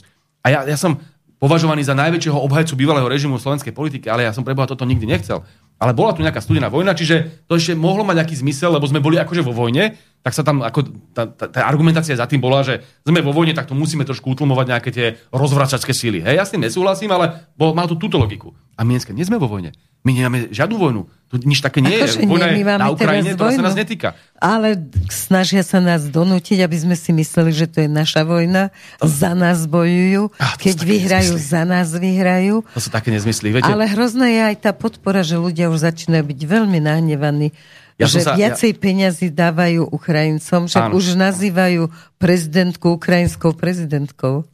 Čo sa de facto je veľká pravda alebo by som skôr nazval Zelenského hovorkyňou, lebo to, on, ona už nerobí nič z hľadiska prezidentského úradu, aké funkcie by mohla využívať, čak už by vyriešila uh, vládnu krízu, už by bolo referendum, by odvolala Matoviča, aby ho nevymenovala hlavne a podobne. Ale ona rieši iba Zelenského, ona rieši iba zbranie na Ukrajinu. To je taká, tá, jak sa hovorí, Briti mali, že Bloody Mary, hej, že krvavú Mary, ako túto. Tak povedzte, ako nazvať našu Susan, ako inak ako Bloody Susan, keď neustále iba obhajuje posielanie zbraní vojnu, na Ukrajinu. Vojnu, vojnu. A vojna, vojna, vojna. Veď toto, preboha, začneme už hovoriť o miery. Robert Fico mal výborný príhovor v parlamente. Preboha, Ursula von der, der Kriegen, povedzme ano. to takto, nebola schopná jedinýkrát použiť slovo mier vo svojom uh, Prejave, kľúčovom príhovore k stavu únie. Hej? Ani raz slovo mier. To tu, kde sme sa už dostali? A stále iba vojna, sankcie, zbrojenie a podobne. A teraz a na tej Ukrajine, to si treba povedať, čak ja teraz nejdem hovoriť, ne, šíriť nejakú nenávisť voči ukrajinskému národu, tam sú tiež dobrí ľudia, je tam veľa obetí, odmietnime vojnu ako takú, ja nesúhlasím s vojnou a nie som rád, že tam žiadna vojna je, samozrejme. Ale takýto je stav. Hej? A jediné, čo my máme ako morálne práve urobiť, je hľadať všetky cesty k mieru. To my máme ako Európa robiť. A hlavne vieme, že na tej Ukrajine je taký nárast tých fašistických nálad a tých banderovcov a tak ďalej. A teraz zrazu vidím, že eh, senátor či kongresmen Adam Schiff normálne, že pozve s veľkými ováciami e, banderovcov z batalionu Azov vo Washingtone, ja. že to je, to je príšerné pre Boha. Čak my vieme, čo boli banderovci za. Však tu vyprieňovali obce na východnom Slovensku ešte po vojne. Ale za hrozného mučenia, to neboli len ja si doteraz pamätám ten príbeh, uh, to bola, uh, tuším, Nižná Boca sa volá tá uh, dedina, v ktorej došli počas povstania a to boli nie konkrétne banderovci, ale to bol nacistický batalión uh, Galícien. To boli vlastne normálne nacisti a oni rekrutovali z Ukrajiny, z Ukrajiny vojakov do týchto... Uh, oni ničili a zabíjali povstalcov. A tam bola tá strašná príhoda, ja som sa o tomto čítal dokonca v zahraničnej tlači. Na Slovensku sa o tom málo píše. V zahraničnej tlači o tom píšu, že tam boli v krčme teda tí uh, ľudia miestni a oni sa tam išli, títo Ukrajinci, mstiť povstalcom. A tam asi skrývali nejakého povstalca a tak ďalej, tak vyťahli všetkých tých chlapov z tej krčmy a všetkých postrelali. Bol tam 15-ročný chlapec, ktorý ešte vôbec nič nevedel, tak ďalej. Ten kričal, že mama, pomôž mi, dojemný príbeh a zastrelili psa. Toto, a toto robili Ukrajinci na Slovensku. A teraz my sa tvárime, že budeme tu trepotať ukrajinskými vlajočkami a budeme tu kričať slava Ukrajine. Tí, tí Ukrajinci, tí banderovci kričali tiež slava Ukrajine a zabíjali Slovakov. Takže to je v poriadku, pani prezidentka.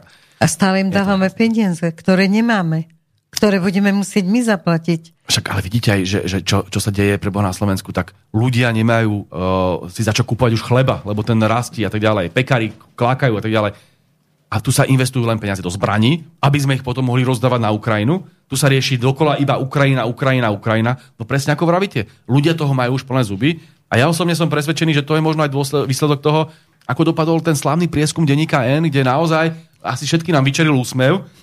52% Slovákov sa vyjadrilo, že, že držia strane. Rusom vo vojne na Ukrajine. Inak zoberte si, že keby sa nás troch spýtali, že komu držíte palce, tak ja si myslím, že každý by reagoval, že že no tak slavne nechceme vojnu, že to je futbal, že či Ukrajine, či Rusku, že budeme skoro hovoriť tam. A čiže tí ľudia sú ešte radikálnejší v prospech Ruska, ako sme my asi e, my tu. Čak to je, to je, a to, toto je e, svedectvo o slovenskej spoločnosti. Ale krásne svedectvo, že nežerú tú americkú propagandu a že tá, tá emócia k tomu ruskému národu je veľmi silná. Inak to je veľmi silná u mňa. Slovania. Sme za prvé Slovania. Za druhé, toto, čo, čo, toto je tu od štúrovských čias. Štúr mal to slávne dielo Slovanstvo a svet budúcnosti, kde sa prihlásil k Rusku a tak ďalej. A on to tam úplne jasne povedal. Krásne dielo. Tam napísal, neviem, či teraz môžem či, či, citovať Štúra, aby mám zase kuklači nebehli do štúdia. Áno, no, Rosta sa bolo. už zobrali, tak toto bude treba ale dúfam, že to bude, opatrne. Dúfam, že to bude v poriadku. No Štúr povedal, že slovenský národ mal žiť najbližšie k tým slovanským národom, ako sú Rusi a Srbi. On to pomenoval. A veľmi bol kritický aj k Poliakom, on bol aj k Čechom trošku kritickejší uh, v mnohých veciach. A dobre vieme, že medzi tým sa veľa zmenilo a s Čechmi sme naozaj bratský národ. Ale on hovoril o Rusoch a Srboch. To je naozaj to najbližšie. Aj kultúrne máme veľmi blízko, hej, že my nie sme ako Holandania. My naozaj nie sme ani ako Belgičania, nejakí individualisti a obchodníci a tak ďalej. My sme... Ani ako Nemci. Ľudia svorní, ani ako Nemci, presne tak. My sme svorní, vzájomnosť tam je veľmi silná, solidarita, máme veľmi rodinu. On hovoril o tzv. občine. Občina bola klasická rúska, tzv. mír, tak, uh, ako obec, hej, kde sa obecne rozhodovalo, kde to dokonca boli mnohé veci v spoločnom vlastníctve, to bol taký, tak by som povedal, taký utopický komunizmus, hej, to bol ten mír, to bol ten, tá občina. A Štúr, Štúr to veľmi fascinovalo. On chcel, aby, že to, toto je slovenská duša. Takéto by na Slovensku malo fungovať aj hospodárstvo, aj ekonomika. Ja som v tomto smere bol veľmi ovplyvnený. Ja skôr hovorím už o modernejšom, že družstva a tak ďalej, že poďme toto rozvíjať. Ale ten mír, ten, tá občina, to bol dokonca aj program mnohých utopických socialistov, ešte aj uh, tzv. eserov v Rusku, ešte pred revolúciou Leninovou veľmi zaujímavé, zaujímavé veci, však o tom by sme mohli dlho rozprávať, nechcem ísť do nejakých filozofických týrát. Pravda je, že Štúr nás prednastavil de facto k tomu, že máme k tomu Rusku veľmi blízko. A toto je po 10 ročia, po generácie, to tak ľudia majú v sebe. Plus nás oslobodili v druhej svetovej vojne. To nikto nemôže zabudnúť. Však oni nás oslobodili od no, fašizmu. Preboha. Už tí Takže, mladí ľudia to majú inak v tej škole podávané. Viete, a potom, potom zavoláte ruského veľvyslanca na oslavy e, SMP, na víťazstvo uh, nad fašizmom de facto, hej? A on, oni, nás, oni to oslavujú s nemeckým veľvyslancom, ako úžasné, to je taká, taká to je nepochopiteľné. A ešte nás, ešte nás vyčítajú, že tam bol ruský veľvyslanec. Však my sme tam nehovorili o slavi o, o Vladimirovi Putinovi alebo o, o vojne na Ukrajine. To bola úcta vyjadrená našim partizánom, našim povstalcom a ruským vojakom, ktorí padli v boji za uh, slobodu pre Boha. A teraz tam nemôže byť ruský veľvyslanec, kto tam má byť pre Boha? Uganda alebo Botswana, alebo čo sa zbláznili? Však jasne, že tam bol Rus a Bielorus. My sme pozvali aj Ukrajinca, aj všetky bývalé uh, krajiny Sovjetského zväzu, ktoré boli účastné na SMP. No ale pre Boha, samozrejme Ukrajinec neprišiel, lebo však ty teraz dneska najradšej majú banderu. Ale Rus tam prišiel a hovoril úplne vecne k tomu, čo sa týkalo témy. On nehovoril nič o Ukrajine. Takže tá rusofóbia je naozaj tak už uh, deštruktívna a šialená, že ľudia toho majú plné zuby, oni to prepiskli a teraz viete, vie, viete, akú majú hambu? Zoberte si, akú majú hambu, že majú v rukách kompletne vládu, majú tam, majú tam Nadia, majú tam tých Korčokov, teraz Káčera, to je to isté, majú tam týchto bláznov, ktorí reálne skáču, ako Američania pískajú. Šíria tu uh, takú rusofóbiu, že tu zakazujú pomaly aj rusku zmrzlinu. Viac to je Zelenské, práce za. Ruské vajce nemôžete mať, hej, Zelenského vajce to musí byť. A, teda, a teraz v tejto situácii keď tu šíria takú tú najhlúpejšiu, najprimitívnejšiu uh, rusofóbiu, im zrazu ľudia povedia, že 52% drží palce Rusov vo vode na Ukrajine. To, to je akože musí... taká facka. Oni majú takú hámu, teraz zoberte si, že teraz tý, ten spravodajský dôstojník CIA v tej Amerike si tak hovorí, tak Máme tam akože, máme tam, dobre, nemôžem povedať, že máme tam, lebo by ma zase zažalovala Čaputová, tak poviem to inak. Uh, je tam taká prezidentka, ktorú máme radi, to si majú radi, hej, ano. liberálna, proamerická, máme tam, zase nemôžem povedať, že máme tam, ale je tam ten Náť, je tam ten Korčok, je tam, ano. sú tam tí naši... Ťažko sa vyjadruje pri tom obmedzení toho súdu. Sú tam proste ľudia, ktorí hovoria veci, ktoré by sme nepovedali inak a napriek tomu 52% ľudí je proti nám, ako je to možné? Čo tam robia? Čo sú to za patlali? Čo sú to za babraci? Ja si myslím, že výplatu, ani čo, dobre, nie, výplatu, ak by boli náhodou agenti, tak by výplatu určite nedostali, ale nie sú, lebo súd povedal, že nie sú, tak nie sú. Áno, no však to závisí vždy od súdu. Áno, ale keď áno. ste hovorili o tej občine, tak vlastne teraz sa hovorí, že keď nás budú takto prenasledovať za názor, takže budú vznikať komunity, ktoré budú mať rovnaké názory. To je asi veľmi podobné. Existovalo to už aj vo svete, však komuna. Je to tak, je to tak, ale toto sú veci, ktoré de facto obhajujem v mnohých svojich knihách. Je to, sú to myšlienky, ktoré uh, spájajú presne ten, uh, by som povedal, anarchistický, lebo to bolo tzv. ruský anarchizmus, oni mali tú svoju národnú vôľu a tak ďalej. Potom uh, uh, socialistický, ale zároveň aj mnohokrát konzervatívny uh, a národný prúd. To tam dokáže spojiť práve táto myšlienka, že poďme vytvárať takéto národné komunity alebo rodinné komunity, väčšie rodinné ako občiny a tak ďalej, družstva a podobne. A, vy, a to by mohol byť taký kontraprojekt voči tomu globálnemu kapitalizmu, odsudzenému, liberálnemu, individualistickému a tak ďalej. Čiže ja to veľmi sa rozoberám aj v tom antiglobalistovi, aj v ďalších knižkách, o ktorých, uh, kde to píšem viac filozoficky. Nie je to úplne pre každé čítanie, je to také náročnejšie. Ale v tej politike sa vieme baviť minimálne zatiaľ, o tom, že Slovensko je malý štát, malý, e, stredne veľký, hej, že, ale v zásade nie sme ten štát, ktorý by rozhodoval o svetových dejinách. Je tu nejaký proces globalizácie, čiže my teraz nemôžeme asi robiť veci, ktoré si môžu dovoliť Nemci, Američania, Rusi a tak ďalej, veľké krajiny. A tým pádom minimálne presviečať tých ľudí. Začať s tým, že trošku... Uh, to bude otázka generácií. Toto nie je otázka, že zajtra budúci štvrtok spravíme teraz novú revolúciu a bude tu nejaký úplný systém. Ale trošku aj tú mladú generáciu a ľudí presviečať o tom, že existujú alternatívy. Existujú oveľa sociálnejšie alternatívy a to, čo tu dneska funguje, tento neoliberálny model globálneho kapitalizmu je niečo, čo je zvrátené, je to morálne odsudenia hodné, je to hrozne nevýhodné pre ľudí, ľudia de facto otročia.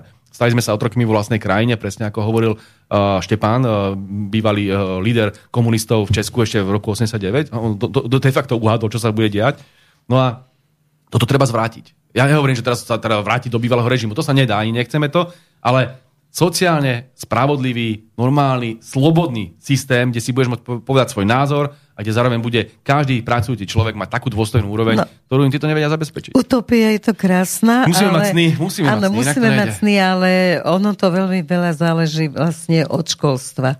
Od no. toho, ako sa pracuje s mladými ľuďmi. A, a sám máte skúsenosť, že zo školstva vyhodia každého, kto má iný názor, no. nemá tam prečo byť. Ja sa, ja a ľudia, sa, ktorí tam sú, a poznám viacej vysokoškolských učiteľov, profesorov, ktorí hovoria, že nemôže prejaviť názor. Nemôžete. Proste pôjde ho udať buď áno, študent, áno. buď kolega, niekto ho pôjde Ja by som sa vrátil teraz k tomu prípadu Petra Druláka. Ja som o tom aj e, natočil teraz video na sociálnych sieťach.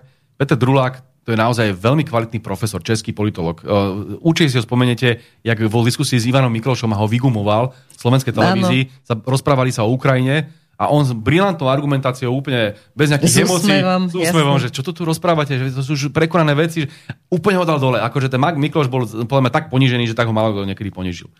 A tento Peter Drulák on hovorí presne to, že sankcie nepomáhajú a neobhajuje nejakým spôsobom vojnu ani Rusko. On iba hovorí. Je to fakt. Je to fakt, je to, spo, je to spor Spojených štátov amerických na ukrajinskom území proti Rusku. To je proste tak, to je fakt. A teraz, však ako idem sa tváriť, že toto je Američania nevyzbrojujú tú Ukrajinu, však keby nebolo Ale amerických peniazí... povedali, že aj NATO, že už no. da, NATO pomáha Ukrajine, čiže to už to, naozaj to, to, môže viesť Ukrajina by už dávno klakla. Oni keby nemali tie zbrania, keby nemali tie výcviky, keby nemali tú podporu aj finančnú od západných štátov moc, a, a tak ďalej, aj všetko. dávno by už neexistovalo. A to by, miliardy to peňazí. A teraz za daných okolností ten uh, Peter Drulak nehovorí nič, čo by nebola pravda. Hej, toto je jeho interpretácia. On vy, vychádza z tzv. realistickej školy medzinárodných vzťahov od Johna Merzheimera a ďalších, ktorí hovoria veľmi podobné veci. A teraz, za to, že toto hovorí, už dostal nejaké dve dúdky uh, tresty od Akadémie vied, ktorá sa ho chystá vyhodiť. Hm. Ministerstvo zahraničných vecí tlačí na jeho vyhodenie a tak ďalej. Ma, neustále je teraz pod týmto tlakom. Vy to tiež poznáte? Ja mám toto isté na Savke, hej, pravidelne, lebo som si dovolil mať iný názor, ako si predstavuje liberál Šajgalík a teraz tým pádom tu boli obrovský hon na čarodenice.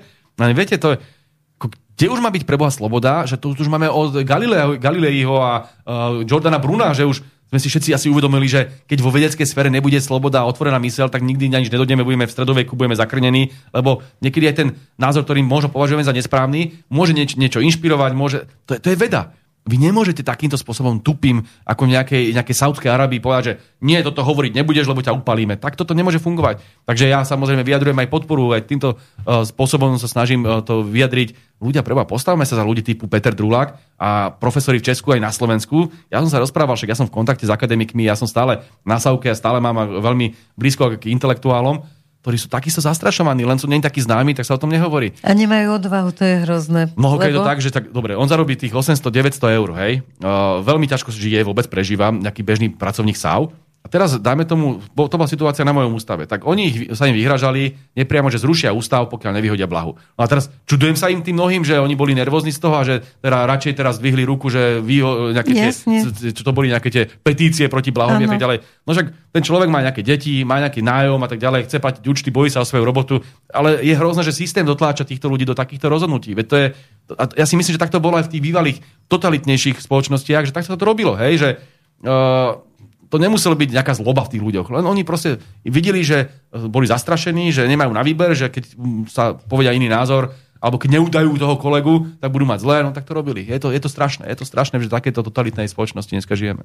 No a je možnosť to zvrátiť, hovorili sme na začiatku o tých predčasných voľbách, ale ja osobne sa priznám, že keby som bola na vašom mieste, myslím, smer a, a opozícia, no nechcela by som, predčasné voľby, lebo toto dať dohromady, tu nefunguje absolútne nič, ale nič. A ako to dať dohromady tak, aby vlastne ľudia neboli ešte viac naštvaní na vás? Ja si osobne myslím, že, že tá šanca tu je uh, dať to dohromady a netreba teraz vymýšľať nejakú uh, teplú vodu.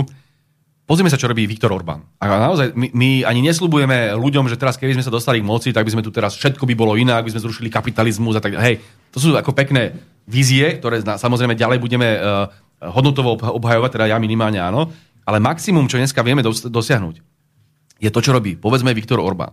Asi ďalej by sme nedokázali ísť, hej? lebo musíme byť realisti. Slovensko, opakujem, nie je veľká krajina, nemá rozhodujúci hlas v mnohých A je veciach. strašne zadlžené. A tak ďalej. Čiže asi by sa nedalo robiť všetko možné. Ale minimálne by sa dalo pomáhať ľuďom, to dramaticky viac, ako pomáhajú títo. Hlavne tým najslabším, ako sú seniory a rodiny a tak ďalej. Zastropovanie cien je úplne nevyhnutné. To ako, a vidíte, že to robia všetky tie krajiny Európy. Zároveň oveľa sebavedomejší postoj aj v otázkach sankcií voči Rusku, ako to robí momentálne Viktor Orbán, úplne krásne ukazuje, Ešte že to povie. je možné. Zároveň dobré vzťahy s Ruskou federáciou, ale nie, že teraz, že budem uh, to tu hneď z toho akože uh, to karikujú, že vy chcete byť súčasťou Ruskej federácie, ale kde, že Slovensko je Slovensko, my chceme mať dobré vzťahy na východ, na západ, všade. Ale aj s Ruskom, aj s Čínou chceme mať dobré vzťahy. A sa to vypláca tomu Orbánovi. Má ďaká tomu investície z Číny. Ďaká tomu má lacný uh, plyn a lacnú ropu z Ruska. Čiže on sa to opláca. Povedzte mi, aký má, ako by pomohlo Ukrajine teraz, že by toto, sme toto nerobili? Nijako. To znamená, že my si musíme chrániť v prvom rade vlastný záujem. Slovensko na prvom mieste, to je základ. A toto dneska ten Orbán z hľadiska Maďarov robí. Ja teraz opakujem, nehovorím, že by sme dokázali robiť nejaké dramatické väčšie kúsky.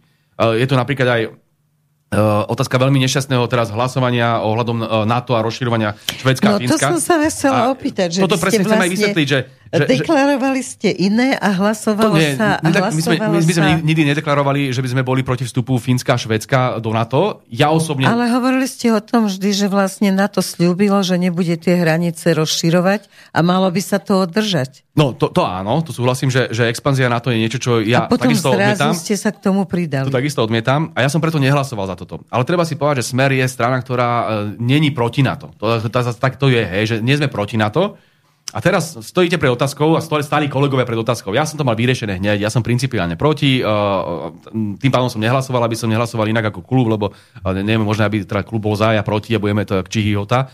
Čiže, ale keby som hlasoval, a keby to bolo na mne, tak, tak celý smer hlasuje proti, to asi vieme. Hej?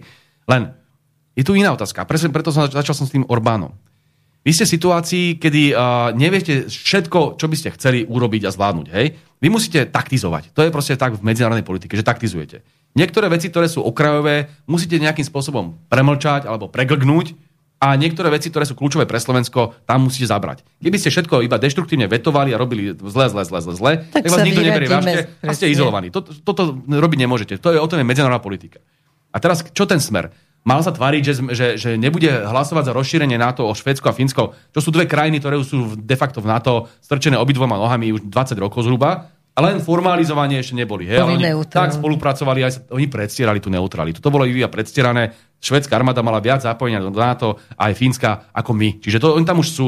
Rusi to vedia. Rusi sa nehádžu o zem, Rusi vedia, ako to dopadne. Čiže z tohto hľadiska nikto vôbec není škodovaný. Hej? Toto vôbec není ten spor, že expanzia NATO smerom na Ukrajina a tak ďalej, yes. ktorý by zavádzal nejaký konflikt alebo eskaláciu konfliktu. Čiže v rámci taktizovania chytíme Čiže tu menšie, menšie, menšie zlo, zlo. prežijeme. tak, že, a teraz zoberte si, na, na, teraz smer de facto vyjadril tým, že dobre, do týchto tém sa my nebudeme, však dobre, Švedi, uh, Fíni sa rozhodli takto, takto rešpektujeme, keď vidíme, že to nebo, nemá nejaký eskalačný moment a zároveň vieme, že to aj tak na to už dávno bolo, len sa to tvarilo ako neutrálne. Hej? Toto bol ten, asi zhruba ten postoj.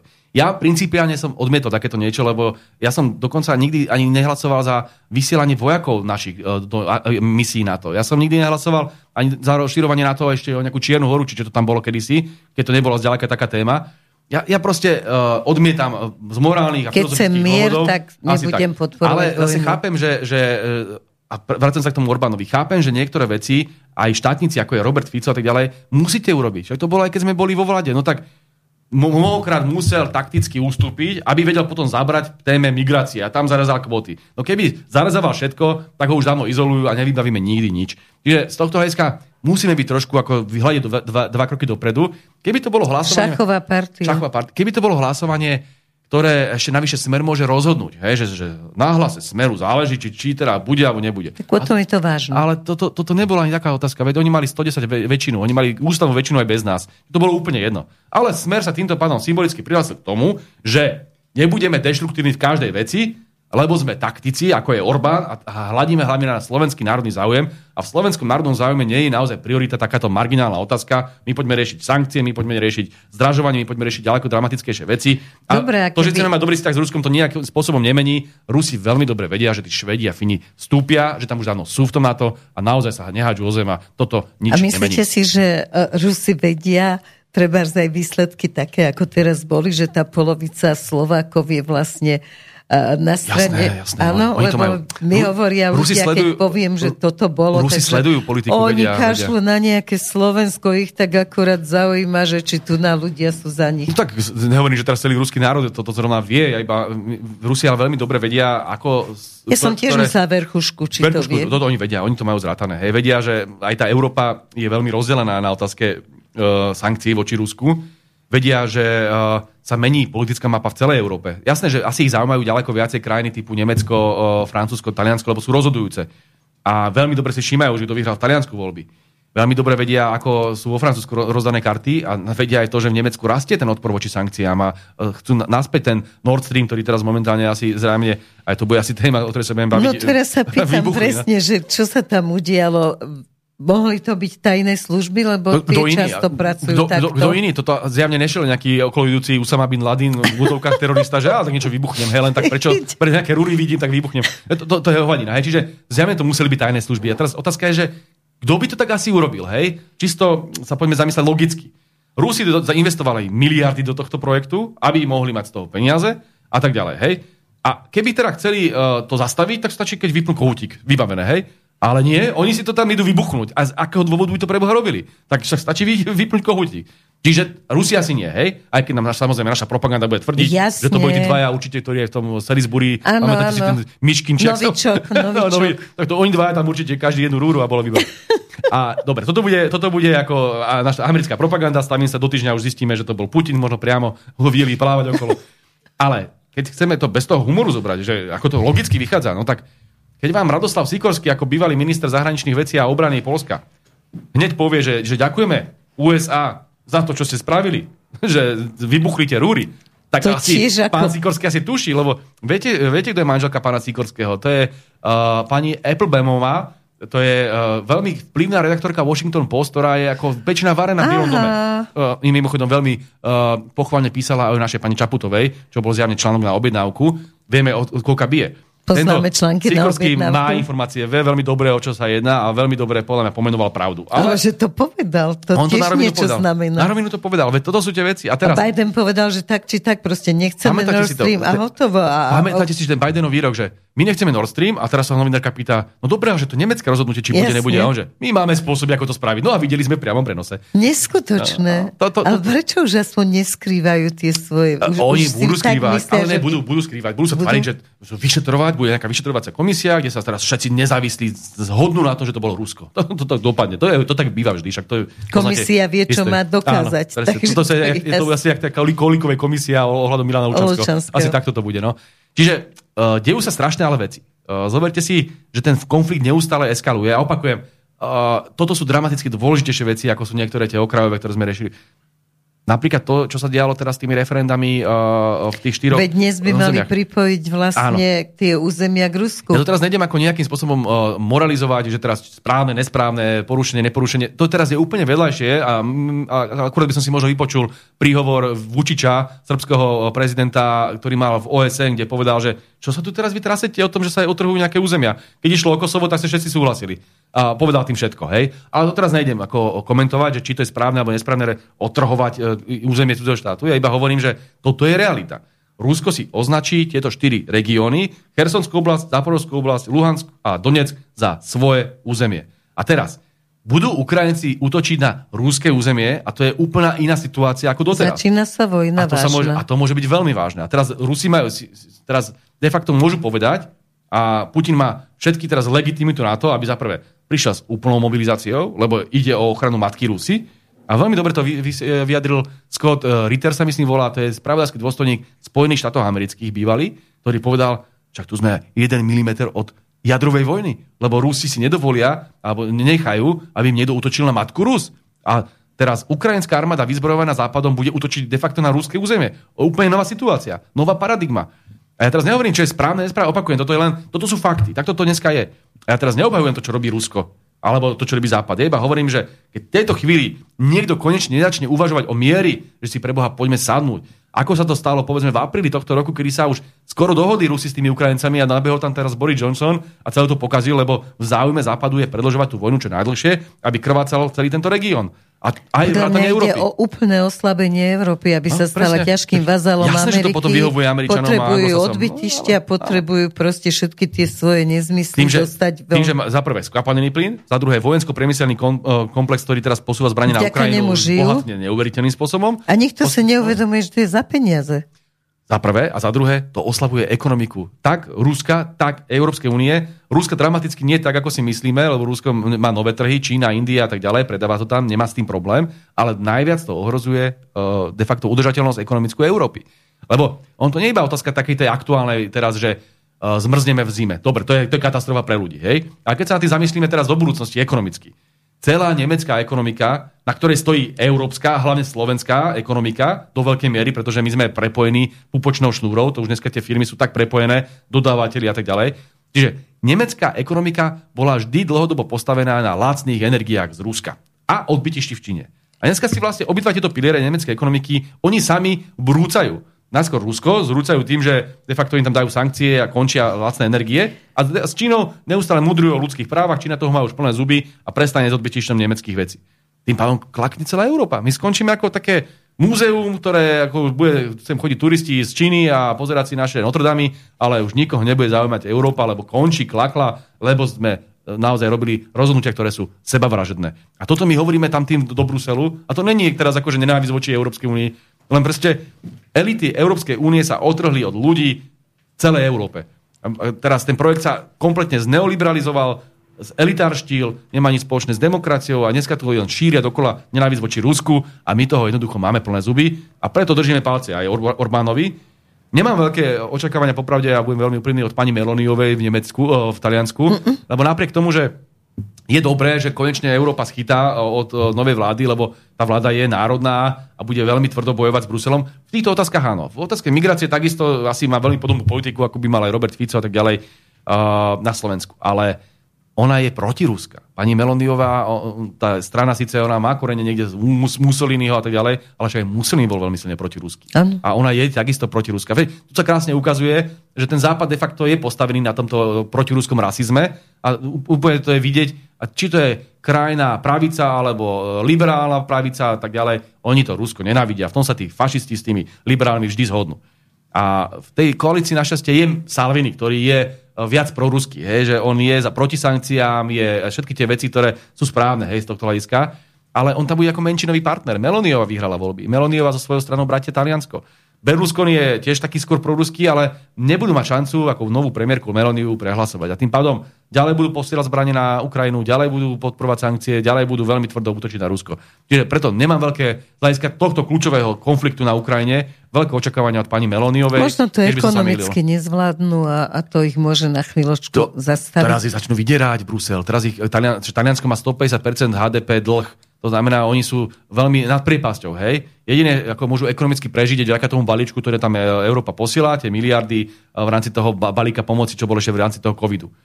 Oni ich budú vydierať úplne ako nemilosrdne. To už to naznačovala Lejenová, keď oznamovala Salvinimu, že bude, príde trest, keď si ľudia v Taliansku zvolia pravicovú vládu, krajine pravicovú, alebo ako to nazvať národnú, národnú Demokraticky sa mu snažila vyhražať. Toto je, ako toto liberárnou demokraciou. V čom, v čom je teraz ten rozdiel akože, z tohto a Brežnevovej doktriny? Veď to je úplne komplet to isté. Akože, pamätáte si, dokonca tá Brežnevá doktrína to bolo v úplne inom geopolitickom prostredí. Ale my tu sa akože tváráme na slobodu a demokraciu a tuto je Lejenová prikazovať Talianom, čo si majú zvoliť, čo sa zbláznila už definitívne. Čiže opäť, v mnohých veciach môžeme s tým, čo sa teraz bude v Taliansku súhlasiť, ten nápor na Brusel bude silnejší, ale obávam sa, že za prvé splasnú, ako, ako splasol kedysi Cypras v Grécku, že ich si ich ochočia, a za druhé, uh, Melonia, Meloniova nie je nejakou zárukou toho, že sa spamätajú z hľadiska postoja k Rusku, lebo no, to je dneska kľúčové. Ono je to zložité sa spamätať, lebo ľudia si možno neuvedomujú dve veci. Jedna je, že v podstate tí Nemci nemajú čo robiť inak, pretože je tam ten kancelársky akt,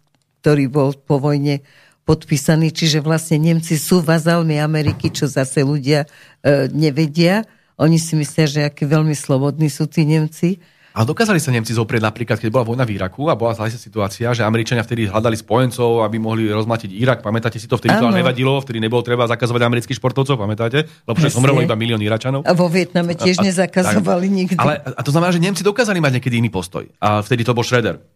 Uh, ale teraz sa ukazuje, že, a to si všimnite, to je veľmi zaujímavý príbeh, že ten Olaf Scholz, tiež inak mimochodom z SPD, mal spočiatku taký pocit, že preháňame to, že trošku s tými Rusmi sme mali rokovať. Že môže povedať a zrazu, názor. že bum, a zrazu došlo z ničoho nič a tam prišiel potom s tým svojím akože prelomové rozhodnutie, že idú zbrojiť, idú proste proti Ruska, ako keby boli z amerického Pentagónu, mi to písali. Prečo?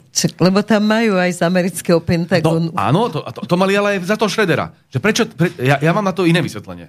Eh, čo robil eh, Olaf Scholz predtým, než sa stal kanclerom? On bol veľmi významným starostom alebo no, primátorom uh-huh. v mhm. Hamburgu hore, hej, v Nemecku.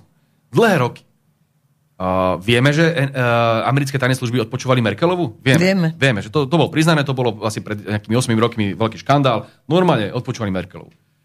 No a myslíte, že neodpočúvali aj kľúčových uh, starostov a primátorov? Samozrejme, že áno. Hlavne, ktorí vedeli, že budú jednoho dňa rásť kariérne a nevedeli možno o nejakých špinavostiach, ktoré sa tam diali. Však možno, že majú na niečo schovať. Ja som presvedčený, že tých politikov, mnohých európskych, vďaka tomu, že e, tá NSA odpočúvala týchto lídrov, možno, že aj držia za istú časť tela a tým pádom tento. A tým pádom uh, hovoria tie veci, ktoré Američania potrebujú. Lebo inak si neviem vysvetliť, ako by preboha takéto takúto samovraždu mohli Nemci, inteligentný národ, páchať v tejto chvíli. Oni potrebujú spoluprácu s Rusmi, lebo inak ich Američania zničia. Američania majú uh, Ale Nemecko toto ako je boj aj konkurenciu. anglosasov proti Slovanom. Proste A- a- ako... Lebo Nemci, keby sa spojili s Rusmi, to už Merkelová Ja som- hovorila, ja som- že najväčší strach Áno, majú z toho áno, Američania, to áno, že toto. Nemci a Rusi to, sa dajú preto, preto hovorím, že, že anglosasov voči všetkým. To nie je, že voči Slovanom. Voči Európe aj voči Germanom, Romanom. To nie, nie je otázka už teraz, že etnicky iba voči Slovanom. Pravda je, a to súhlasím s vami, že na západe celkovo tu bola vždy obrovská nevraživosť voči Slovanom. Ale to platí nielen o anglosasoch, ale aj voči, o, o Germanoch povýšeneckosť. To, to tak bolo vždy. Opäť Štúro to veľmi po- dobre píše, ale nemôžem Štúra si opakujem, nebem na takéto tenkej pôde hovoriť našom národnom buditeľovi a sa a mi nezavrali. Nie je to Ale- šialené, že No, nemôžete hovoriť o to je, národnom to je, to je tá buditeľovi ironia v čase toho. demokracie. No, no, to, je, to je strašné. Ale, ale ne, oni, a to, to ste videli na tom prípade toho uh, nášho uh, občana uh, Jozefa Chovanca, ktorého tam normálne hajrúca policajtka v Belgicku zamordovala. Oni nás považujú Oni proste takto za pozerajú, to je, my sme, menší. My, hej, my sme ubermenší, hej, pre nich sme Presne. ako, že, že podľudia. Presne. A teraz, to bolo vždy Slovania, len viete, Slovania, čo je Slovania? Pre nich sú Slovania, že Rusi. Áno, Oni, oni nedokážu tak som to myslela z ich pohľadu. No, že Rusi a zo pár malých národov, hej, no tak, takto to nemajú. Že to Áno. zase aj my asi, keď povieme, že anglosasi, tak máme hlavne Američanov na mysli, možno trošku Britov, Britániu, ale tiež tam no. neriešime nejaké, nejaké Belize a nejaký tento nejaký Nový Zeland, to asi nie je to kľúčové, Jasne. hej. Tak oni to vnímajú veľmi podobne.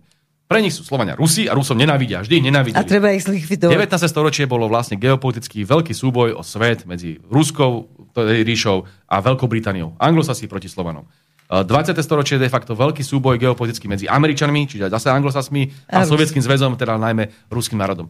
Toto tu je. A to tak bude. Toto to, to je proste civilizačný stred alebo geopolitická veľká hra, s ktorou sa musíme vedieť vysporiadať. A my ako Slovania máme teraz čo držať palce americkým dobyvateľom, ako nebláznime. Hej, že trošku, ja nehovorím, že teraz máme nevinutne tu súhlasiť so všetkom, čo Rusko robí, ale trošku vyváženosti. Však my sme Slovensko, opakujem, nie veľký štát, nie sme veľmoc.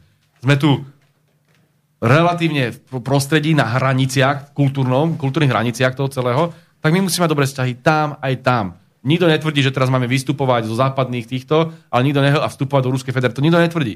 Ale mať dobré, korektné, priateľské vzťahy, položené na vzájomnej histórii, na tom oslobodzovaní druhej svetovej vojny s Ruskou federáciou, to je úplne v poriadku. A aby nás hnali do toho, aby sme teraz šialene podporovali nejakých ukrajinských banderovcov, viete, ešte keby tá vojna bola nejaká že spravodlivá, ale však my vieme, ako začalo to celé. Že to, to, táto vojna nezačala tento rok, ona začala v roku 2014 uh, Majdanom a tým následným uh, masakrovaním ľudí na Donbase, čo robila ukrajinská armáda, vrátane toho batalionu Azov, ktorý dneska oslavujú títo Američania. Čiže toto máme ako teraz vynechať histórie, však to tam trvá. Ten sport tu je. A mohol sa dávno vyriešiť a mohol sa vyriešiť v prospech jednej a druhej strany. Však Prečo Rusko nemalo dôvod zautočiť alebo teda vojensky riešiť situáciu na Ukrajine uh, pred rokom 2014? Lebo tam proste, ešte spomente si na Kučmu, uh, spomente si na Janukoviča, lebo tie vzťahy boli síce vždy naštrbené, Ale, ale normálne, ako tak, normálne ako keby. ako tak sa to dalo vydržať? A zrazu, kvôli tomu, ako, akú neschopnú a, a, a, a, politiku mala Európska únia a tlačila vlastne Ukrajinu do toho, že buď budeš s nami, alebo proti Ruskou s Ruskom, no tak to tak dopadlo. A to je chyba európskych lídrov a samozrejme zášť uh, Američanov, ktorí to radi podporovali aj ten Majdan a celý tento proces. No ale geopolitická mapa sa určite bude meniť. Proste ako o to momentálne ide. A na tých mapách niektorých, ktoré už existujú ako dopredu, Slovensko nie je. To Ja je myslím tiež si, také zvláštne. ja myslím si, že, že, že toto by nám v tejto chvíli aktuálne hrozilo. Nehrozí, hej. Uh, uh, Mám v tejto chvíli pocit, že, že nevidím scenár, ktorý by sa takto ďaleko siahal. Ja som to myslela skôr tak, že keď je to, čo robia Naď a podobný a prezidentka, no, že by sa to mohlo stať, že skutočne už sme kolóniou Ameriky. Oni z nás už urobili nie sme 50. štát. Áno, my sme, oni z nás urobili 51. No, štát no uh, veď Spojených práve. amerických. Tomu sú, to A súhlasím, ale... sa vám to pritiahnuté za vlasy? Ale formálne si nemyslím, že by nás rozpúšťali, lebo zase otázka je, že kam rozpúšťali. Hej? Že, že momentálne je trňom v oku Maďarsko. No, najviac. Vž- Vždy, keď sa hovorí o tom, že komu by to Slovensko, Slovensko akože malo pripadnúť, že to bolo vlastne že medzi Polsku a Maďarsko, to bola tá klasická historická dáto. A teraz oni majú záujme dávať Maďarom toto územie, ktorí sú... To nie, ale Poliaci sa začínajú veľmi rozpíjať, začína tam tá armáda mohutniť a, Inak, toto je skôr, ale- tie, to- tie toto- reči o tom, že toto oni nesúvisí- budú to toto najvodcovskejšie. Áno, ale toto nesúvisí so Slovenskom. Toto súvisí s tým, že, a to je jedna verzia, súvisí to s tým, že uh, proti ruským sentimentom, ale Pozor, možno, že aj s tým, čo sa deje dneska momentálne v Nemecku. A Američania potrebujú skoro oslabovať Nemecko. To je pre nich partner. Oni neriešia ako naozaj malé štáty teraz. To je pre nich druhotné. sú veľký štát. Poliaci sú veľký štát, ktorý dokáže oslabovať nemecký vplyv. Nemecko samozrejme má záujem, aby dokázalo ovládať Európu. Američania majú záujem, aby oni ovládali Európu. A robia to cez svojho trojského konia, ktorým je Polsko. Polsko teraz neuveriteľne rastie armáda. Oni budú mať 600 tisícovú armádu. To je obrovský počet, hej. Samozrejme, deje sa to pod zámienkou vyzbrojovania proti Rusku. Ale akože asi si nikto teraz momentálne nemyslí, že ide sa, alebo takto. Keď sa naozaj Polsko chystá napadnúť Rusko, no tak potom tu bude tretia svetová jadrová konec, hej, šmitec. Jasne. Ale toto asi není ten scenár, ktorý uh, má zmysel rozvíjať, lebo to je scenár, ktorý vlastne predpokladá, že bude jadrová vojna a skončili sme. Ten druhý scenár je, prečo to robí to, to, to Polsko? No. Zjavne preto, aby robil kontraváhu Nemecku. A Američania majú na toto záujem. Čiže tu sa hrá o Nemecko. Oni stále, stále toto, sa toto zakrýva tou protiruskou propagandou. To je, to je vedľajšie tejto chvíli. Ja som presvedčený, že sa rozhrala veľká hra, ktorá môže skončiť veľmi, veľmi zle, eskalovať neuveriteľným spôsobom. Američania potrebujú slabú Európu a to sa tu rozbijú, tak to bude veľmi zle.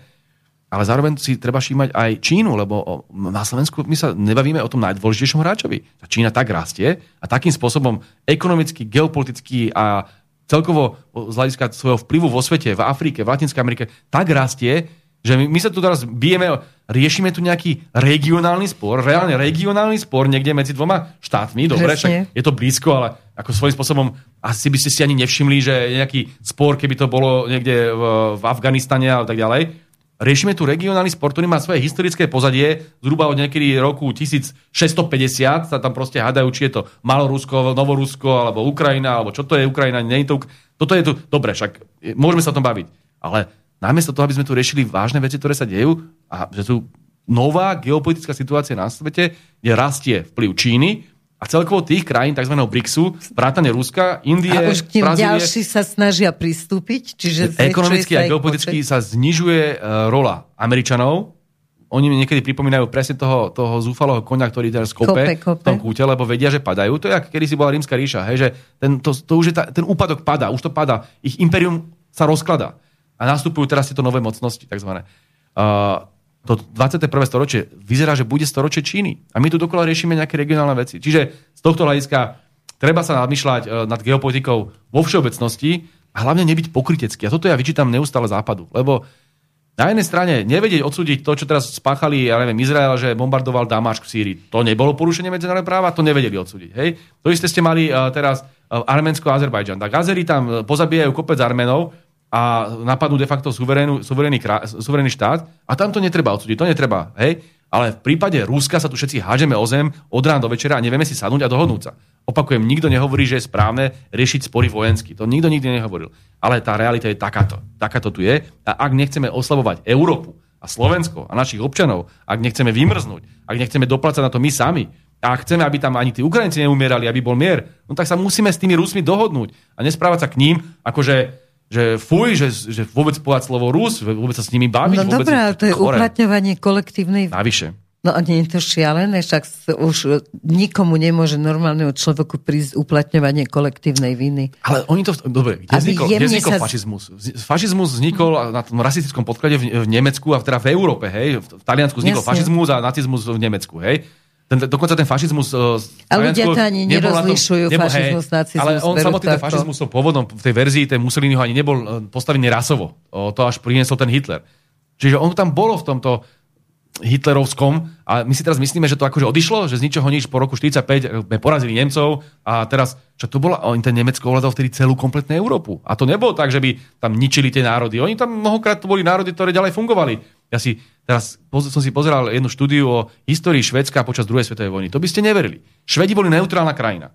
Ale tri roky tak tvrdo kolaborovali s Nemcami, s hitlerovskými Nemcami, Uh, potom samozrejme, keď sa menila situácia, tak sa začali kolaborovať s tými druhými. Hej, ako uh, správne prostitútky, hej, historického hľadiska. Vtedy bola sociálno-demokratická vláda Per Albin Hansona no, vo Švedsku. Samozrejme mali morálne dilemy, lebo však oni neboli nejakí akože ultra rasisti, nacisti a tak ďalej, logicky. Ale ich, ich úloha bola, že a ten Per Albin Hansen to povedal úplne jasne. Ja chcem ochrániť Švedov. Viete, koľko zomrelo Švedov v druhej svetovej vojne? Myslím, že 69. No. A koľko zomrelo Ru- Ru- Rusov, vieme, teda Sovietov, miliónov, 27 miliónov. Hej? Čiže to sú úplne iné perspektívy z hľadiska tej histórie.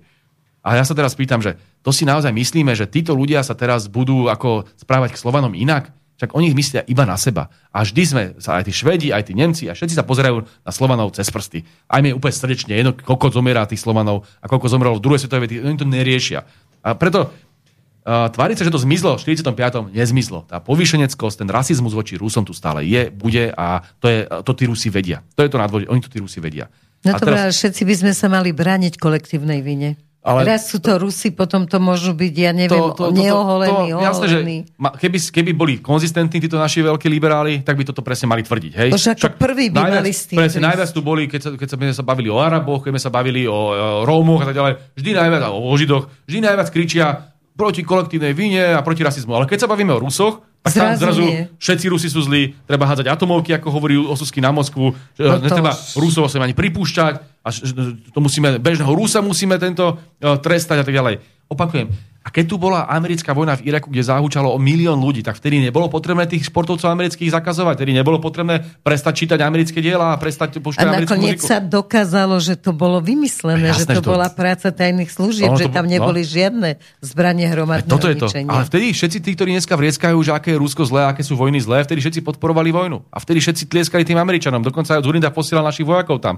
Pamätáme si to. Jasne, Takže preto dneska, keď títo kritizujú vojnu v Ukrajine, tak sa smejeme, že to je pokrytectvo, to je falošnosť, to je jasné, že to je účelové, len aby ste si mohli kopnúť do Ruska. To vôbec nikdy, vás nemôže brať vážne. Vy ste už skončili ako morálne bytosti. Takže z tohto hľadiska myslím si, že musíme byť úplne jasní. Odmietame vojnu, ale zároveň nebudeme teraz túto tému zneužívať na to, aby sme si len kopali rasisticky do Ruska. To jednoducho odmietame a to vždy odmietať budeme. Dobre, ak teraz, ako sa vrátim na Slovensko na chvíľočku, skôr teda do Čiech. V Čechách povedali, že pripravia nejaký zákon, aby mohli voliť aj cudzinci, keďže už budú v tých Čechách. K nám prišlo tiež niekoľko eh, veľa, veľa Ukrajincov a raz bežala iba tam kravlom v televízii správa, že chceli by sme, aby demokraticky už mohli voliť aj cudzinci, ktorí dostali také tie statuty. Už o tom nikto nehovoril. Ja som čakala, že bude niekto to rozoberať a nič také nebolo. Čiže čo sa môže udiať? Lebo tak toto, na týmto som sa nezamýšľal, poviem úprimne. Asi ste ale... sa ani nevšimli, to bolo len jeden riadok dole. Ale poviem vám zase, Lajska, asi by sa popalili, podľa mňa.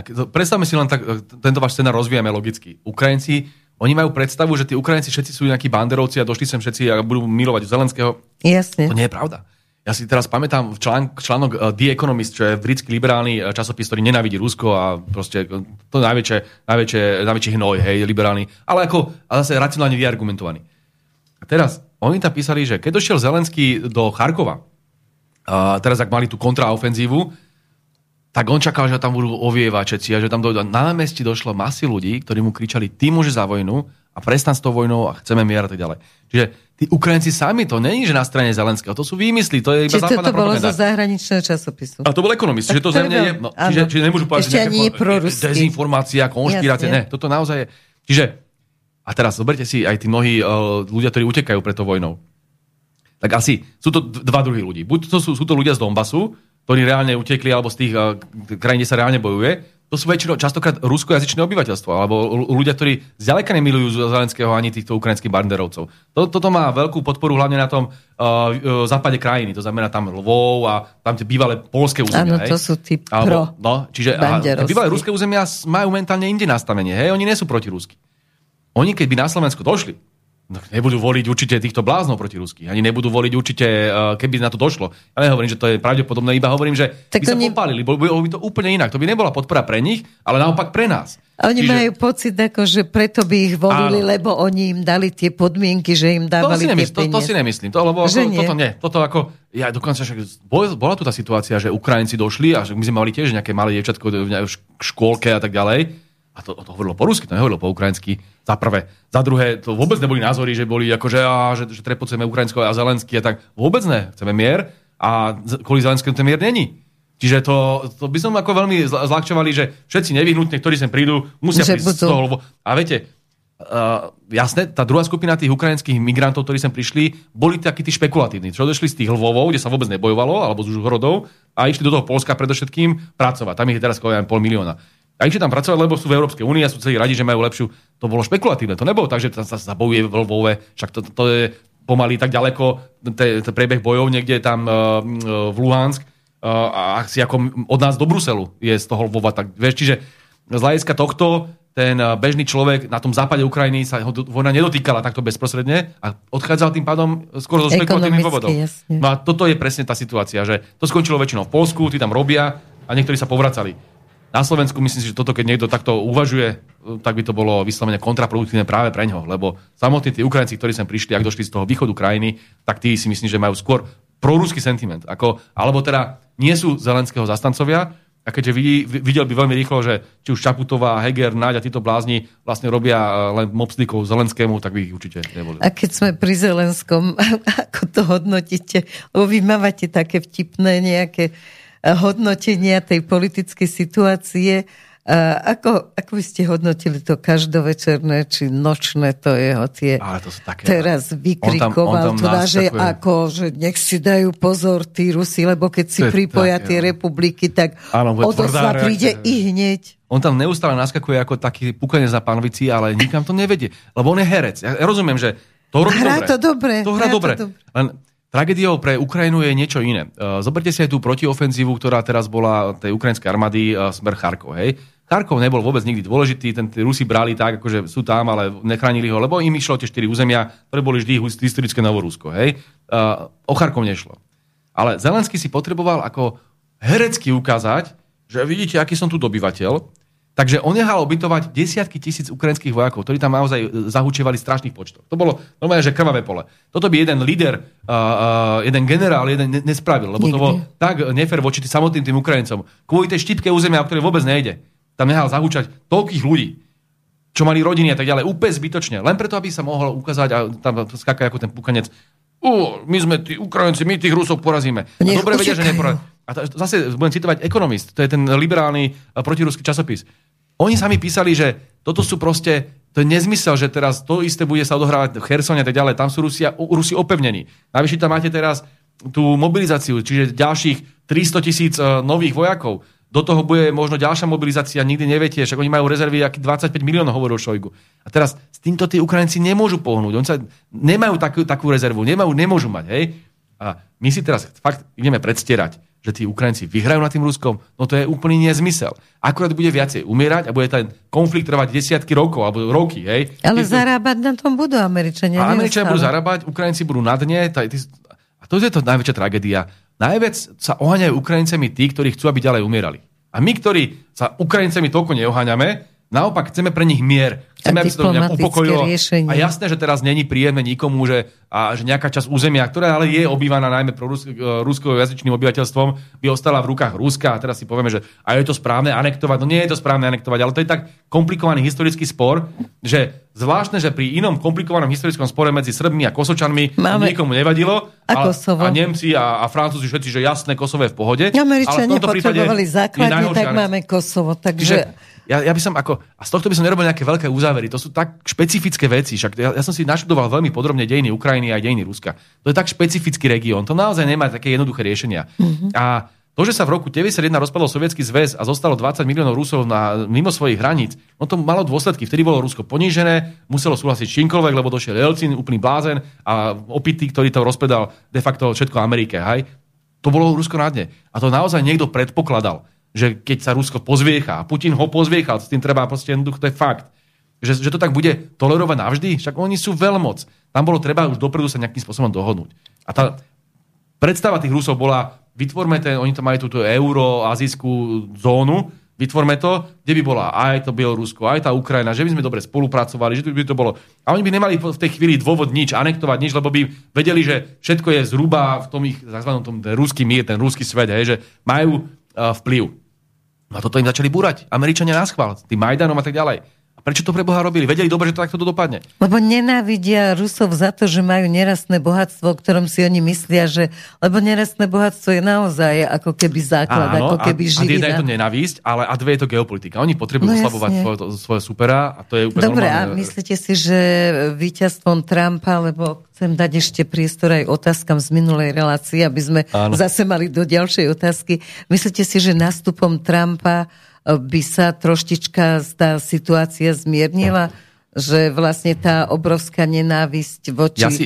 Áno, ja si Rusku. myslím, že Donald Trump by v prvom rade, keby bol prezidentom, túto vojnu nezačal. Uh, nebola by tá vojna. Uh, bez ohľadu na to neidealizujem si ani Donalda Trumpa, nikdy som si ho neidealizoval, ale myslím si, že toľko realizmu on v sebe mal, že sa sústredil najmä na Ameriku a nechcel vojny, ktoré... Lebo teraz ten Biden posiela koľko, 40 miliard do, do, do Ruska. Trump to veľmi silne kritizuje, do, do, do, do Ukrajiny na boj proti Rusku. No. A Trump to, Trump to veľmi silne kritizuje, lebo však to, to mohlo ísť americkým rodinám, to mohlo ísť na pomoc uh, Američanom. Čiže nie je to v záujme Ameriky, ale v záujme liberálneho amerického establishmentu, to, čo dneska sa deje. A ten Trump to pomenúva presne. Čiže ja si myslím, že z tohto hľadiska by Trump robil veľa pre deeskalizáciu. Hej? On nikdy uh, neeskaloval ten konflikt na Ukrajine. Kým bol on prezidentom, tak sa to naozaj bolo to v pokoji relatívnom. A potom došla táto partia okolo Bidena, Soroša a títo liberáli, ktorí potrebujú ten konflikt s Ruskom. Oni Rusko vždy nenavideli, však Soros bol najväčší donor uh, Bidena a Soros nenavidí Rusko, on o tom celý, celý život vlastne je de facto jeden veľký boj s Ruskom. Čiže uh, myslím si, že keby sa Donald Trump vrátil tak a, nebudú tak a vyzerá to dokonca, že sa aj možno vráti, no. pretože teraz máte v novembri Má nejaké voľby. možnosti. No, on sa vráti samozrejme, až keď budú voľby prezidentské, ano. ale republikáni, a teda v republik- republikánskej strane ten trumpizmus zvíťazí, postupne výťazí. Všetci takí tí, čo tam boli tiež takí slnečkári a centristi v tej republikánskej strane strácajú body a naopak trumpisti prevezmú tú stranu. A v novembri majú teraz voľby do parlamentu. Uh, oni to majú tak, že na etapy, čiže tam sa nejaká tretina, tuším, navoluje a zmenia sa počty v kongrese v americkom a odrazu Biden nebude vedieť, e, nebudú prechádzať tak ľahko tie veci, ktoré sa v americkom kongrese momentálne schvalované. Obrovské peniaze, obrovské zbranie. Čiže keď uh, zrazu zablokujú Trumpovi, Trumpovi uh, republikáni uh, tie pôžičky Ukrajine alebo tie peniaze na Ukrajinu a tie zbranie na Ukrajinu. Tak sa tak môže sa, vojna skončiť. A tým pádom sa môžeme dostať do úplne inej situácie. Toto, no. toto môže byť zlomový okamih. De facto Rusom stačí momentálne zmobilizovať tých svojich 100 tisíc, aby dokázali e, opevniť si tam ten priestor, ktorý majú a chrániť si de facto už svoje územie, lebo takto oni budú interpretovať. A zároveň počkať zimu. A v Európe bude bordel, lebo tí ľudia budú naozaj to trpieť. Bude.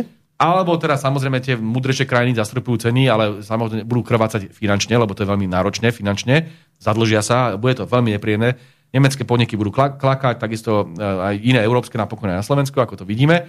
Čiže on si počká, ten Putin, na to, aby, sme, aby videl, ako Európa bude krvácať. Medzi tým v Amerike uh, sa Trumpovi uh, republikáni dostávajú postupne k moci a blokujú Bidena a tým pádom na Ukrajinu prestane tiec také množstvo pomoci. No a potom máte jar a Putin je král. A toto, toto musí dopredu vedieť každý, že ktorý trošku číta. A teraz zase, to nie je to, že obhajujete toho Putina, len vidíte, kam to speje. Tá nerozumná politika Európy. A namiesto toho, aby sme si teraz sadli a povedali si, že tak poďme sa baviť o tom miery, tak my ďalej bušíme a ďalej tu úplne nezmyselne sa hádžeme o stenu, ktorú nemôžeme preraziť. Toto je podľa mňa tak iracionálne, že čudujem sa, že európsky lídry toto robia a preto mám vysvetlenie, ako som spomínal predtým, že ich niekto drží za miesta, ktoré sa držať nemá a robí to takým spôsobom, že na nich niečo má vďaka americkým tajným službám. Inak si to naozaj vysvetliť neviem. Toto je čistá sebevražda. Perfektne, tak poďme na otázky z minulej relácii, takže možno budú troška mimo túto misu, čo jasne, teraz jasne. rozoberáme, ale slúbili sme.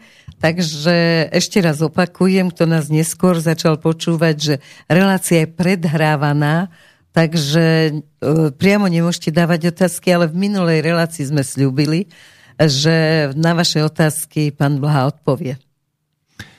Dobrý deň.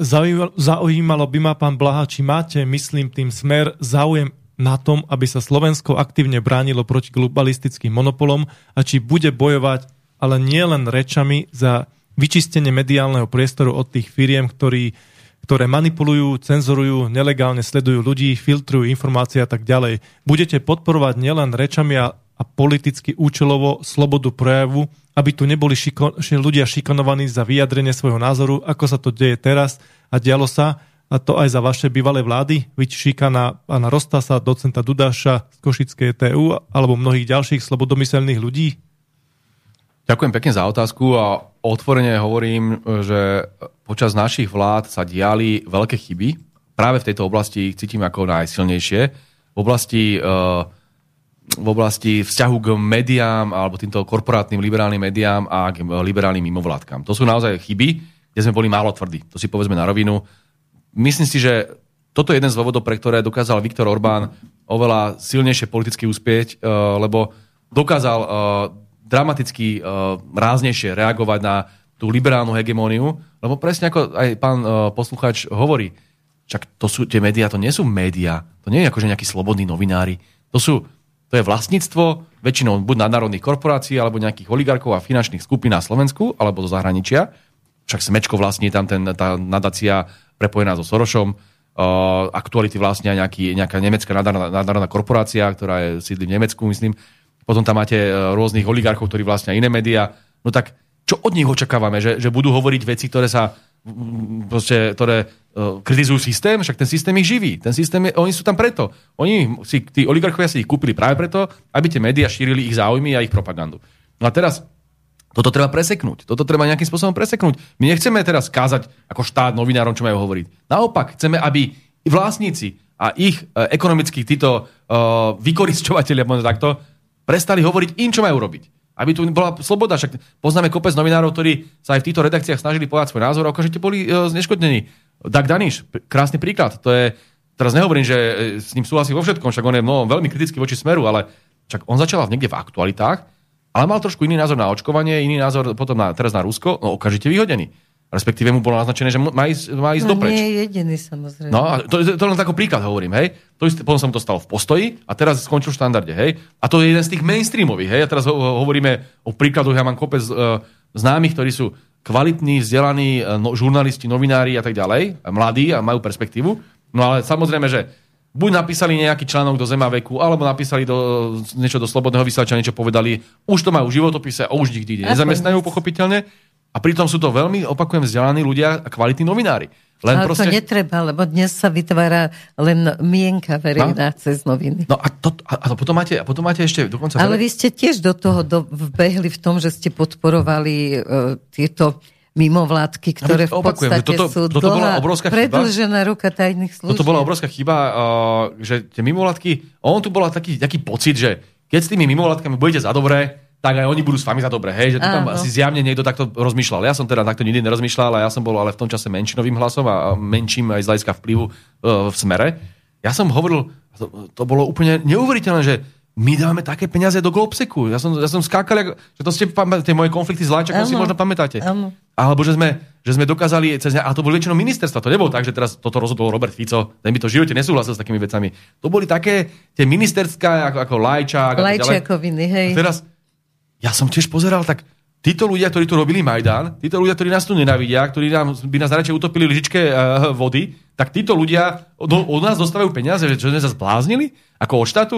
A ešte navyše, keby to bolo tak, že nejakí chudobnúčky, však ale oni majú také ťažké 10 tisíce, čo dostávali z americkej ambasády, z nadácie otvorenej spoločnosti Georgia Sorosa a tak ďalej. Uh, čak tá Via Juris Čaputovej to je krásny príklad. Tam, kde vlastne de facto 10 rokov, či 20 rokov, či koľko pôsobila Čaputová aj Rizman, to je mimovládka, ktorá nás nenavidela a bombardovala od rána do večera. Tak keď si pozrite jej výročné správy, tam 10 tisíc americká ambasáda, tam 10 tisíc nadácia otvorenej spoločnosti, tak oni dostávali peniaze zo zahraničia. A vy ste sa pridali. A my sme ešte pri, možno, možno boli nejaké projekty vládne, ja neviem, hej. A lebo ono to nefunguje tak, že vy dáte tie peniaze, že, že ten štát si povie, že tak teraz dáme peniaze, ja neviem, via juris. Väčšinou to funguje na báze grantov. Grantová schéma, že štát povie, že poďme teraz riešiť grant na tému a teraz sa povie nejaká téma, ja neviem, situácia Rómov niekde v osadách a prihlásia sa väčšinou tieto liberálne mimovládky, pochopiteľne, a tých grantových komisiách majú tí slnečkári už dlhé roky svojich ľudí. Mm-hmm. A to bolo aj za nás. Oni tam ostali. A my sme sa báli to nejakým spôsobom vymeniť. A toto sú, to je systémový problém. Teraz ako toto spraviť? Lebo oni sa tvária, že to sú profesori, docenti, väčšinou sú to z tých liberálnych škôl a tak ďalej. Čisto, celá tá partia z tej liberálnej kaverne, z tých denníkov a tak ďalej. To sú také klony tých Todových a tak, ale e, menej známi, čiže málo kto tie mená pozná. A oni potom rozhodnú, aha, tak dajme 200 tisíc via juris, dajme 200 tisíc tamtým, to sú všetko kamaráti a takto si pekne ryžujú na tom. Na Romoch sa pekne ryžuje. A, a potom je to, je to otázka aj tematiky. Ja, ja mám veľmi zaujímavú skúsenosť napríklad, my máme tiež uh, ako strana, uh, alebo ako ľavičiari sme mali spoluprácu mnohokrát s nemeckými mnohými takými, oni majú že nadácie, uh, buď Friedrich Ebert Stiftung, to je uh, nemecká sociálno-demokratická nadácia, alebo Rosa Luxemburg Stiftung, to je zase Die Linke a uh, radikálne lavičiari Nemecku. A potom máte ešte ďalšie nadácie, konzervatívnu, zelenú, liberálnu, oni majú každá tá strana svoju vlastne nadáciu, ale ktorá je autonómna. A to bolo veľmi zaujímavé poznanie, keď uh, v istom čase, a to, tam prichádza ten kultúrny zlom, zrazu aj lavicové, akože formálne alebo nominálne lavicové nadácie úplne prestali riešiť triedne otázky, ja to nazvem triedne, hej, ale mm-hmm. pracujúci ľudia, e, sociálna situácia, robotník a proste jeho, tento, je, jeho život a to, to, čo ma lavica rieši, to, čo bolo vždy pre mňa kľúčom, ja som preto lavičiar, ja nemám nič spoločné s tou uh, takouto bruselskou, liberálnou, slnečkárskou, akože lavicou, ktorá tam riešite záchody pre transexuálov a podobne. Nie, riešme uh, pracujúceho človeka. A teraz, zrazu si už nemohol hovoriť o Marxovi, zrazu si už nemohol hovoriť o pracujúcom človekovi, o takých tých klasických etalónoch lavice a zrazu tie témy boli, že gender, a, a teraz tá nadácia prišla, že musí tam byť, ja neviem, zastúpenie žien. A teraz takéto témy, ktoré sú možno akože pre niekoho zaujímavé, ale na Slovensku nehybu životom. Však preboha, tu ľudia sú radi, že žijú. Sociálna situácia je katastrofálna. Tak my sme chceli samozrejme, že hovoriť o veciach, ktoré sa týkajú tej klasické lavice. Ale to sa nedalo. Aj ten, tie granty boli vypisované na takéto témy aká je situácia v oblasti transexuálov, aká je situácia v oblasti... A Rómov, samozrejme, Rómovia bolo veľká téma. A teraz toto. Rómovia. Také tie postmaterialistické témy mnohokrát, alebo tie tak, témy tej slnečkárskej lavice. No tak dobre, a samozrejme, že potom takéto granty schytávajú predovšetkým tieto liberálne mimovládky. To je systémovo nastavené. Tam už aj, keby som bol v tej komisii, keby tam bol aj ten najväčší, uh, tento, tak asi to nedá, aby to riešila nejaká konzervatívna, alebo národná, alebo nejaká uh, klasicky ľavicová mimovládka. Takže Takých je veľmi málo a nemajú ani peniaze, ale takýto grant dostanú iba tí liberáli. To je prednastavené de facto. No a poučili ste sa, ako sa pýtate? Iba hovorím, že toto je, toto je všetko akože tie detaily toho procesu, ktorý Aha. nebude ľahký. A to, že sme sa poučili, že sme už systémovo inak nastavení, že už chceme urobiť naozaj poriadok, aby tu nedosta- nedochádzalo k týmto zahraničným Majdanom, lebo to je de facto majdanizácia Slovenska. To, čo robia, to si nazvieme úplne priamo, to je rozleptávanie slovenskej jeho národnej duše a oni nejakým spôsobom, či už cez mimovládky alebo cez médiá, chránia záujmy či už tých nadnárodných bank, koncernov alebo mocností. A toto musíme nejakým spôsobom preťať. Veď to je naozaj trojský kôň z tohto hľadiska. Orbán urobil veľmi správne, že, sa, že to dostal nejakým spôsobom pod kontrolu. Ale nehovorím, že to je jednoduché. Teraz, preto som no, ten opis... budú kričať, kričať celá Európska Toto som záprave budú kričať, to budú zase všetky, keď viete, to tak býva, že keď zomrel Milan Lučanský vo väzbe, tak sa neozval jediný Európan, žiadne, žiadne veľké listy tu neboli z Európskeho parlamentu, ale keď potom poviete, že asi by sme mali spraviť poriadok s tým, že tu zahraničné korporácie ovplyvňujú verejnú mienku na Slovensku cez svoje trojské kone, tak v tej chvíli už budete najväčší satán a bude vás tu chcieť upalovať celý Európsky parlament a budú odsúdenia a všetci budeme zlí. Takže ťažké to bude. A, a to, toto vieš taký problém nebol, a toto sme pripravení je to technicky ťažké. Že to nie je tak, že jedno rozhodnutie v parlamente a vybavené. No, to, toto naozaj bude trvať nejaký čas, lebo oni tie peniaze budú dostávať z toho zahraničia. Je dobré, že by boli pomenované, je dobré, že by boli zdaňované. Napríklad, hej? Viete, keď mu dáte nejakú poriadnu daň, tak si to možno aj rozmyslia. Že či budú takýmto spôsobom mm. potom nadácia otvorené spoločnosti. tlačia peniaze, ako chcú. No dobre, tak ale potom to bude mať peniaze štát. A budeme... To, aspoň, to, niečo, aspoň niečo, no, ako, no, dve, ale no, neviete keď... to úplne zakázať. No, to... Zakázať neviete, že teraz čo im poviete, že zakážete tie mimovládky? Nedá sa no, im zakázať. ale Orbán čo On nezakázal. On, on, ten jeho zákon je o tom, že... A Putin zakázal, nie? No už teraz, keď vo vojne, áno. Už teraz no. to aj Američania robia, ale predtým ani on ne. On iba, oni urobili to, že nemohli byť financované zo zahraničia, čo im veľmi komplikovalo život. Lebo no to by sme mohli aj my A Orbán nešiel ani tak ďaleko. Orbán iba označil tých, ktorí dostávajú peniaze zo zahraničia za zahraničných agentov. Oni to potom no, boli to tak považovaní. Ale tiež im nezakázal. Uh, a myslím, že to zdaňoval. A to zdaňovanie ich vie veľmi zabolieť. Čiže to ako má zmysel. Lebo Čiže potom... je, je už na to Sú pripravené, že už ste sa poučili, už nebudete platiť tých, ktorí vám podsekávajú. Filozoficky sme proste už úplne inak nastavení a myslím si, že a to, to aj keď chodím po Slovensku. Prvá otázka, ktorú dostávame od ľudí, ktorí sú veľmi prájení a srdečne ich pozdravujeme týmto, sme boli teraz v Prešovskom kraji, úžasní ľudia, sa pýtajú na médiá mimovládky. To je veľmi silná téma. No je. A pochopili tí ľudia, že vďaka týmto médiám, liberálnym médiám a liberálnym mimovládkam tu de facto Američania a mocnosti presne oblbli Slovakom mnohých a prevzali moc vďaka tomu. Akože to, je, to bola majdanizácia a vďaka tomu tu dneska vládne. Ale zase, nebudeme to teraz rozoberať, tam si v inej relácii, ale zase ide o školstvo. Nikto sa nebránil, keď nie Čaputová, ale Radičová vlastne zaviedla sa tá angličtina do škôl. Ono sa to vždy tak pekne opíše, že fajn, ale tá mládež je cez tú angličtinu sfafrnená celkom pekne. Dneska sa tomu nevyhnete asi zrejme. Uh, ono zase ten jazyk samo sebe je dobre poznať. Je dobre, to je ale jasné, je, čím viac jazykov ale pravda vieš... Je, že tým, to, to, je to tak logicky. Ja tiež som angličtinár, to hovorím po anglicky, ale viete si nájsť aj v tej anglickej literatúre mnohé veci, ktoré sú e, nie mainstreamové. Vďaka tomu čítate všetkých tých čomských a všetkých tých veciach. Čiže je to niekedy aj voči ním kontraproduktívne. Budú mať vzdelanú generáciu nových mladých ľudí, ktorí už aj na tých sieťach, ja to vidím aj na tých výjazdoch, čoraz viac mladých ľudí chodí, čítajú po anglicky, ale veci, ktoré, veci, ktoré mnohokrát sú neužitočné pre tento systém. Čiže sa im to môže ešte nevyplatiť jasné, že mainstream je veľmi, veľmi uh, liberálny a slnečkársky a tak ďalej, ale mladí ľudia sa chcú búriť. Oni akože to sebe majú. Dúfajme. To, to, to by ste neverili, že hlavne Kedy si to tak bolo, že, že tí mladí ľudia, poznáme ich tak, že chodia sl- slušné Slovensko a zlý Fico, zlý Putin. Áno, áno. Toto postupne odchádza, lebo oni si mysleli, že sa búria a vtedy sa búrili voči terajšej vláde. No a dneska tu majú zrazu pravicovú vládu. Vidia, že už to už sa nedá predstierať, že to, ja viem, že Remišová s Hegerom budú chodiť do relácie a stále sa budú vyhovárať na Fica. ale to už je skôr taká, akože, taká Keby nechodili. komédia, hej, že to už nikto tomu, to už sa ľudia zasmejú, že dobre, že Remišová Mohli by sme si platiť, aby neprišli. a, áno. Ale z hľadiska, z hľadiska bežného zdravého rozumu aj tí mladí ľudia si povedia, no tak však ja sa chcem búriť a tento systém je zlý a tento systém fakt za to nemôže Fico ani, ani ten Putin. Však to tu robí Amerika, to tu robia Čaputová, to tu robia títo. A čoraz viac chodí na naše stretnutia tričkách Che Guevaru a už naozaj inak naladení. Myslím si, že jasne máte pravdu, že školstvo je veľmi dôležité. Je to jeden z hlavných indoktrinačných mechanizmov toho, aby udržiavali tento systém, to si povedzme na rovinu. Ale ľudia mladí sa budú chcieť búriť a verte tomu, že čoraz populárnejšie budú názory, ktoré dneska by som nazval to národnou lavicou, alebo toto, čo sme pomenovali ako antiglobalizmus. Držím im Uvidíme. palce.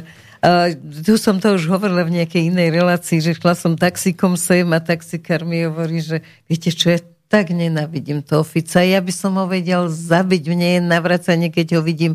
A viete, čo vám poviem? Ja ho idem voliť. No, no, lebo hovorí A to- pravdu. Lebo hovorí, a to tak je. No. to bolo, že on aspoň vie, čo kam patrí, kto kde má byť, ako vyzerá zahraničná politika, čo ako vyzerá, že nemusíme zbrojiť do bezvedomia, že skrátka Až keď to, ja prežijeme. to zažívam tiež na sociálnej sieti, kde tam ľudia napíšu, že preboha, že ja som teda počúval, bol, bol som pravidelný čitateľ a poslucháč, teda denníka EN, týždeň a No, presne. Pozeral som Markizu poctivo, ako mnohí Áno, Slováci. áno. Takže som pochopiteľne som bol presvedčený, že Blaha to je monštrum, to je, to je jeden, tento človek, ktorý je akože úplný komunista, fašista, všetko. Proste Presne. A potom som sa došiel a kúkam, že vy hovoríte všetko, čo si myslím. Že to, to, to, je- tam je obrovská hegemónia týchto komerčných médií, ktoré si dovolia dokonca nazvať, ako sme sa už bavili, ako Markiza ľudí, že sú dezolátni len preto, že idú na protest a podobne. Ale prepiskli to. Toto, im- toto im veľmi nevyšlo. Inak toto, čo Markiza spravila, to vidia, vidíte, ak sú teraz zastrčení, lebo im budú klesať reklamy teraz. Toto Samozrejme. si povedia, tí ľudia sú tak naštvatí, však ich vyurážali do, do, do, krvi. A oni sa potom tvária, že však to bol omyl. Mhm. Mm-hmm. Akože ťažitko mi padlo na klávesnicu a vyťukalo sa, že dezolátny na uliciach. Veď to sa tak stáva, že občas. Aj viac sa to mi dostalo. Áno? Že, taký že padne. Zrazu niečo padlo a že bolo tam celá rozvitá veta. Hej? Takže toto zjavne ako prepiskli. A ešte teda tie výhovorky sú strašne smiešne, keby povedali, že áno, dajme tomu. Ja si ne, osobne myslím, že to bolo takto nastavené, že to tak malo byť, len to Samozrejme. nevypadlo dobre, tak potom pochopili, že to ľudia zle reagujú. Ale tak si mohli spraviť aspoň nejaký inteligentný výhovorkový príbeh, že bol tam nejaký zlý zamestnanec, ktorý sa do toho vbúral a teraz to celé spravil a vyhodili sme ho. A strašne sa ospravedlňujeme. to by ľudia To by ešte tak brali, ale tvári to, že omyl, že proste fakt padlo mi ťažitko, to je, to je tak smiešne, že do, dobre im tak, robia hlúpe chyby, robia hlú, hlúpe chyby a ľudia Tešme sa z toho. pochopia. No? Máme tu druhú otázku od toho istého poslucháča. V posledných mesiacoch boli opozičné strany, hlavne Smer, vytesnené do alternatívnych nezávislých médií, ktoré boli už aj za minulé, minulej vlády nálepkované všelijakými prívlastkami ako extremistické, fašistické, proruské, dokonca platené Ruskom a podobne. Dostať do slobodného vysielača alebo infovojny pána Fica alebo kohokoľvek zo Smeru bolo nemožné. Teraz sa to radikálne zmenilo. Zdá sa, že úplne účelovo. Sľubujete, že sa prístup ku nezávislým médiám nezmení ani po voľbách, najmä keď budú ku tým, čo budú vládnuť zdravo kriticky, tak ako by mali byť prirodzene všetky médiá? Ono sa to zmenilo z úplne iných dôvodov ako nejakých účelových. Zoberte si, čo tu bolo tieto tri roky, keď tu vládne táto vláda. Prvé prišla tzv. pandémia, ktorá vlastne uh, dala zámienku vláde na to, aby kompletne začala útočiť na slobodu slova.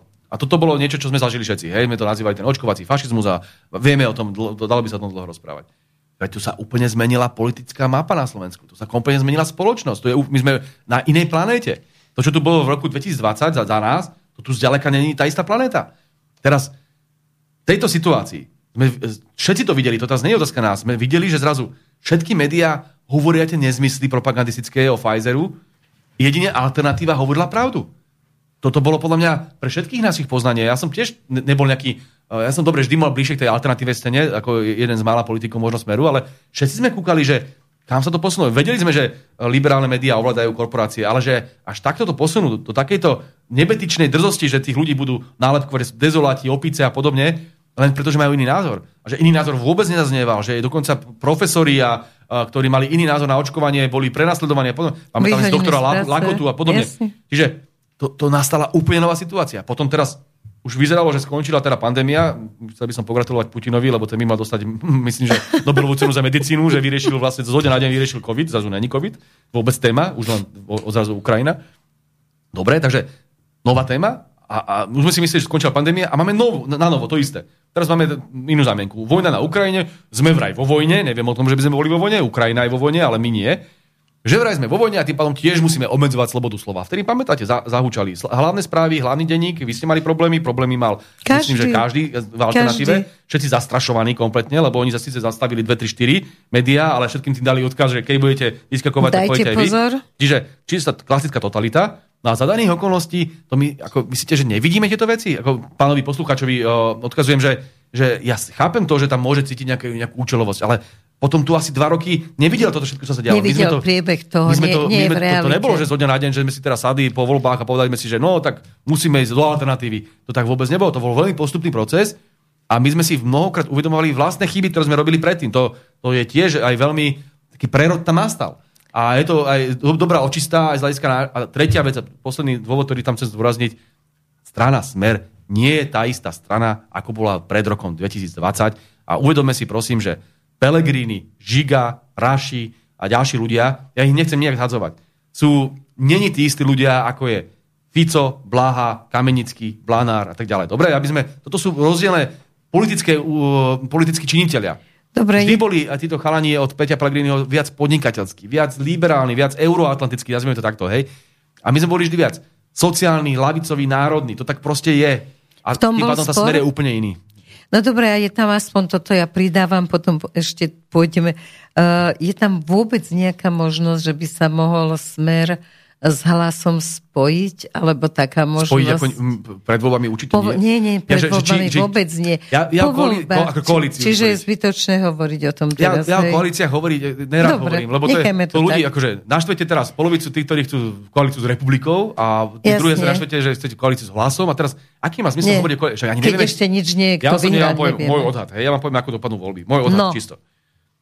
A, lebo, a tým, že to dneska v tých prieskumoch vyzerá, že ja neviem, hlas 20%, smer tých 15, 16 a potom to, to, to je veľmi skresľujúce. Lebo, Aj zaplatené často. A možno, že zaplatené, ale zároveň si myslím, že uh, tie prieskumné agentúry uh, vedia, že tie čísla ne, nemajú takú výpovednú hodnotu, ako to vyzerá.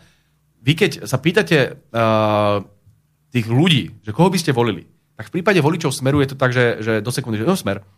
V prípade voličov hlasu je to tak, že Uh, no, koho tam máme?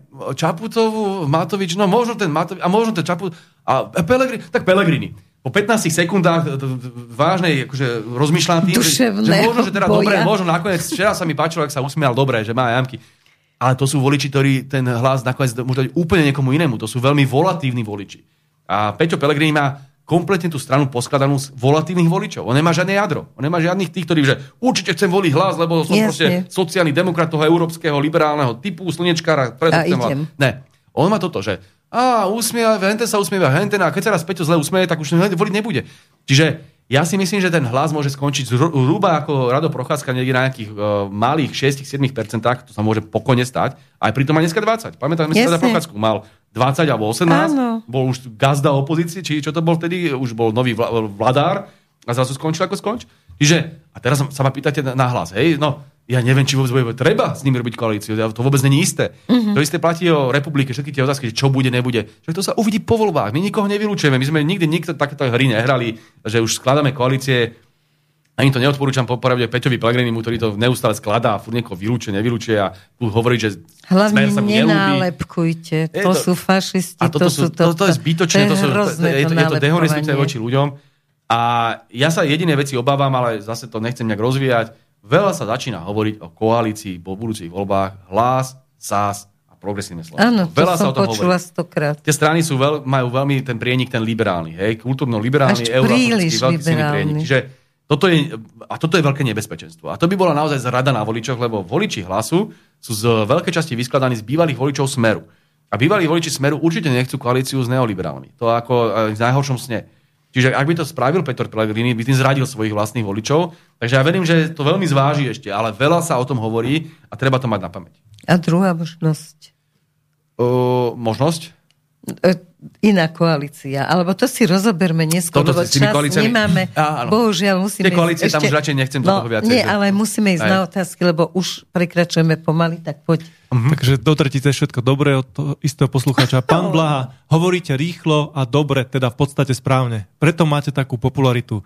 Môžete verejne slúbiť, že budete všetko, čo hovoríte aj reálne a aktívne podporovať a presadzovať bez politického vajatania, bez podmienok a bez výhovoriek. Som Ja. veľmi zvedavý a som, a so mnou mnohí vaši kritickí sympatizanti alebo aj potenciálni sympatizanti. Lubomír Delina, Košice. Srdečne pozdravujem pána Lubomíra, pekné meno. Môžeš slúbiť, slúbiť. Uh, mimochodom, veľmi ma teší, že niekto konečne ocenil, že hovorím rýchlo, lebo väčšinou môj tatino mi vždy hovoril, hovor pomalšie, lebo ja mám tendenciu... Artikuluj. A artikuluj, presne. Tak artikulovať som sa aspoň trošku Áno, naučil, áno, ale to hovorenie rýchlo, to sa neviem zbaviť, lebo mi rýchlo Ale to je dynamika človeka, To sa asi presne. nedá zmeniť, ale snažím sa. No a uh, k tej otázke, jasné, teraz môžem povedať z pagruky, jasné, že všetko Presne, bude v pohode, ale nechcem takto lacno odpovedať. Uh, ľudia, ktorí sledujú politiku, vedia, že veci sa nedajú e, urobiť e, lusknutím prsta. Že to je veľká šachová partia v mnohých veciach. Ja som v strane Smer, e, viete dobre, na tom ľavom krídle, e, aj národnom krídle, ale nie celý Smer je ako ja, hej. Sú tam aj ľudia, ktorí majú možno pravicovejšie názory, alebo možno ľudia, ktorí majú iný, iný pohľad.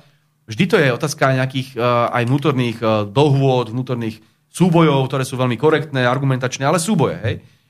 Takisto platí, že aj objektívna situácia je veľmi špecifická vždy. No tak máte Slovensko, ktoré je relatívne, hovorím, malé krajina. Vy nemôžete pri každej téme byť teraz hádzať o zem a byť deštruktívny, to sme sa bavili o tom aj predtým.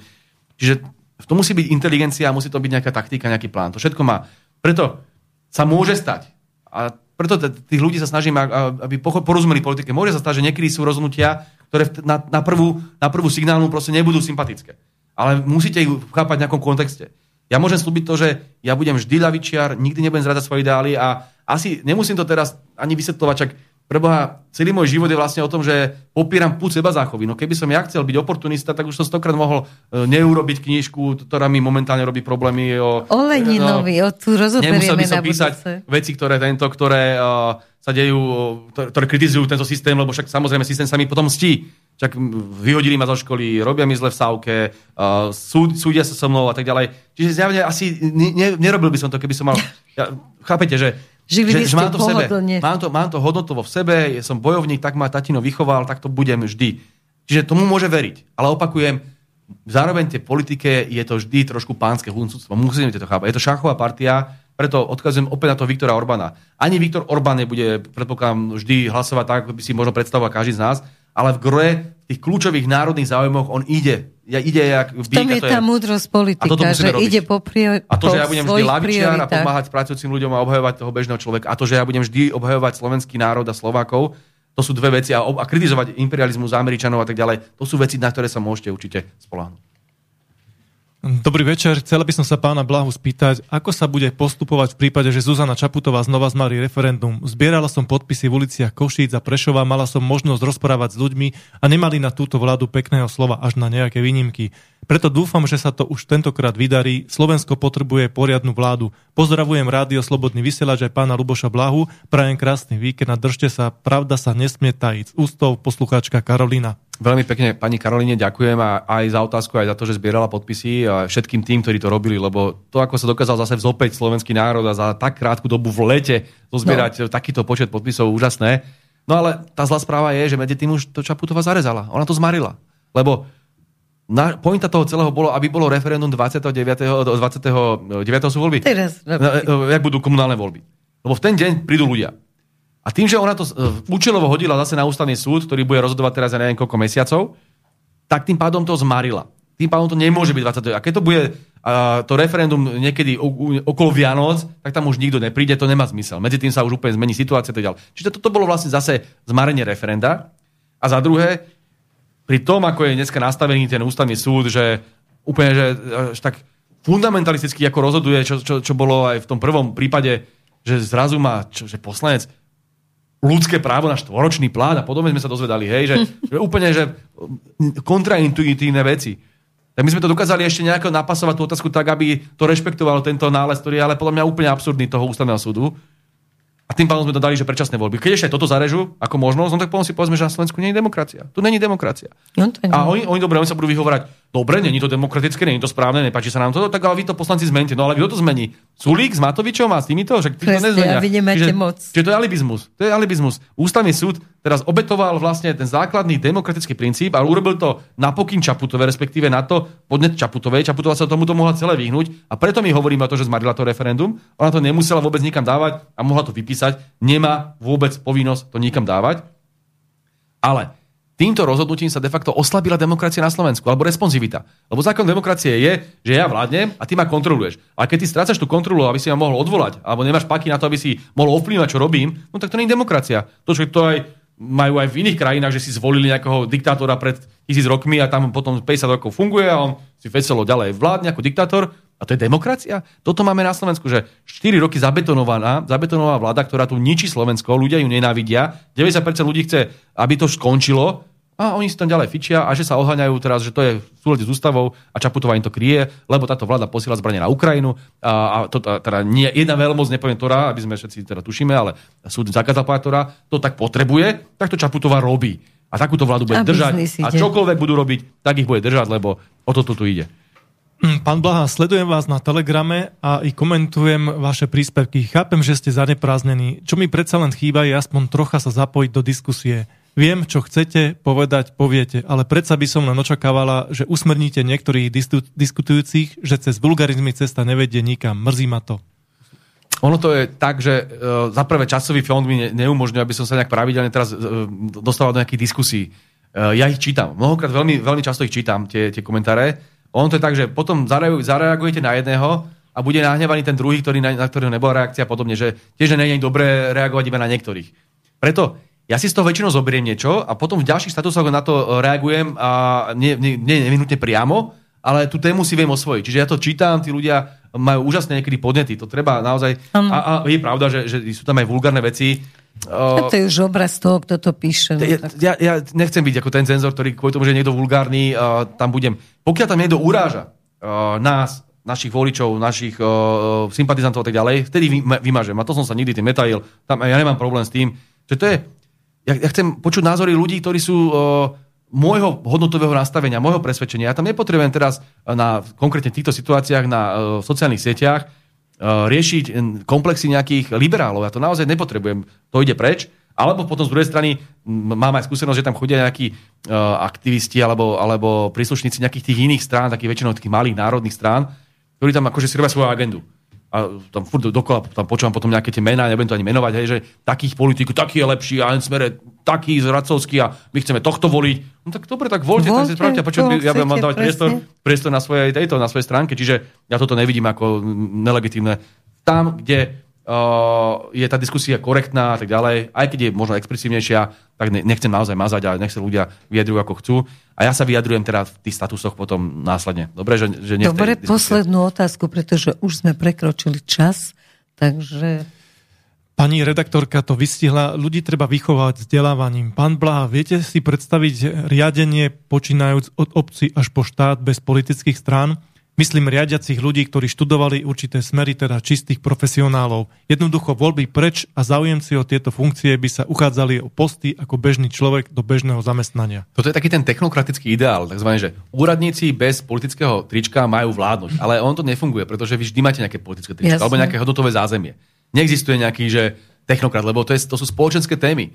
Uh, riaditeľ, riaditeľ atomovej elektrárne naozaj môže byť technokrat, môže byť ako úradník, môže byť uh, čistý odborník, pretože tam sa bavíme o tom, že čo je, uh, ako funguje atomová elektráreň. Ale riaditeľ v úvodzovkách spoločnosti, kde má polka názory, ja neviem, na potraty iný a polka iný názor na potraty. Polka má názor iný na kapitalizmus, polka na socializmus, polka na hentú historickú vec, polka iný. To musí byť vždy hodnotová záležitosť. To sú, to nebudete povedať, že to je technokrat. Jak technokrat rozhodne o tom, že či majú byť uh, potraty alebo nie, príklad na etické témy. To sa nedá rozhodnúť, veď to je hodnotová vec. To nie je otázka, či si vzdelaný alebo nevzdelaný. A ľudia volia no. podľa no? toho, že aké hodnoty. A, a presne, vy volíte potom tých politikov podľa toho, aké máte hodnoty. Hej? Že či chcete to, ono, v tých spoločenských otázkach, ktoré nemajú uh, definitívne odpovede. Technokrat vie rozlusknúť vec ako, alebo prírodný vedec vie rozlusknúť vec typu fyzika, sa spýtaš, kameň padne takto, v akej rýchlosti pri takéto dráhe. On ti to vie povedať.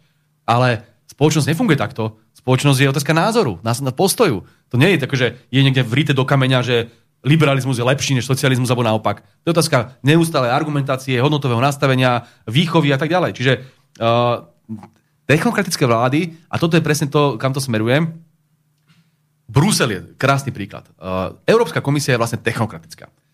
Technokratické vlády sú len zástierkou na to, aby si niektoré liberálne kruhy, nadnárodné kruhy a tak ďalej uzurpovali moc a tvárili sa, že to, to nie my, odborníci, to robia, to bolo krásne vidieť aj počas pandémie. To potom, to nie my máme rozhodovať. Nie, sabaky tuto, tuto, Sabaka a. Čekan, to sú odborníci. Áno. Oni tam nastrčia takýchto akože odborníkov, to budú tí technokrati, a povedia, my nechceme politickú, lebo politici sa iba hádajú a budú to rozhodovať túto odborníci a tí tu zavedú očkovací fašizmus, ale to je odborný názor. Hej?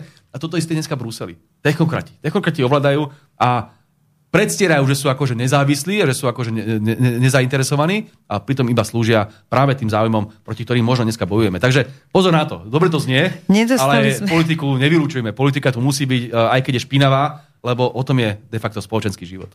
Uh, už ti, Roman, beriem slovo naozaj. Sú tam ešte otázky, prepačte, zaradíme ich do ďalšieho kola, pretože sme, prekročili časový limit. Veľmi pekne ďakujem za návštevu štúdiu. Teším sa na ďalšie Veľmi vysielanie pekne s ďakujem za pozvanie a napodobne. Všetkých pekne pozdravujem. A želám vám všetkým eh, spokojný víkend a spokojný život, pokiaľ vypnete televízor.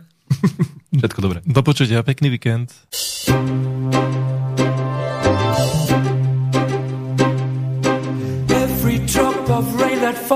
Sahara Desert says it all. It's a miracle.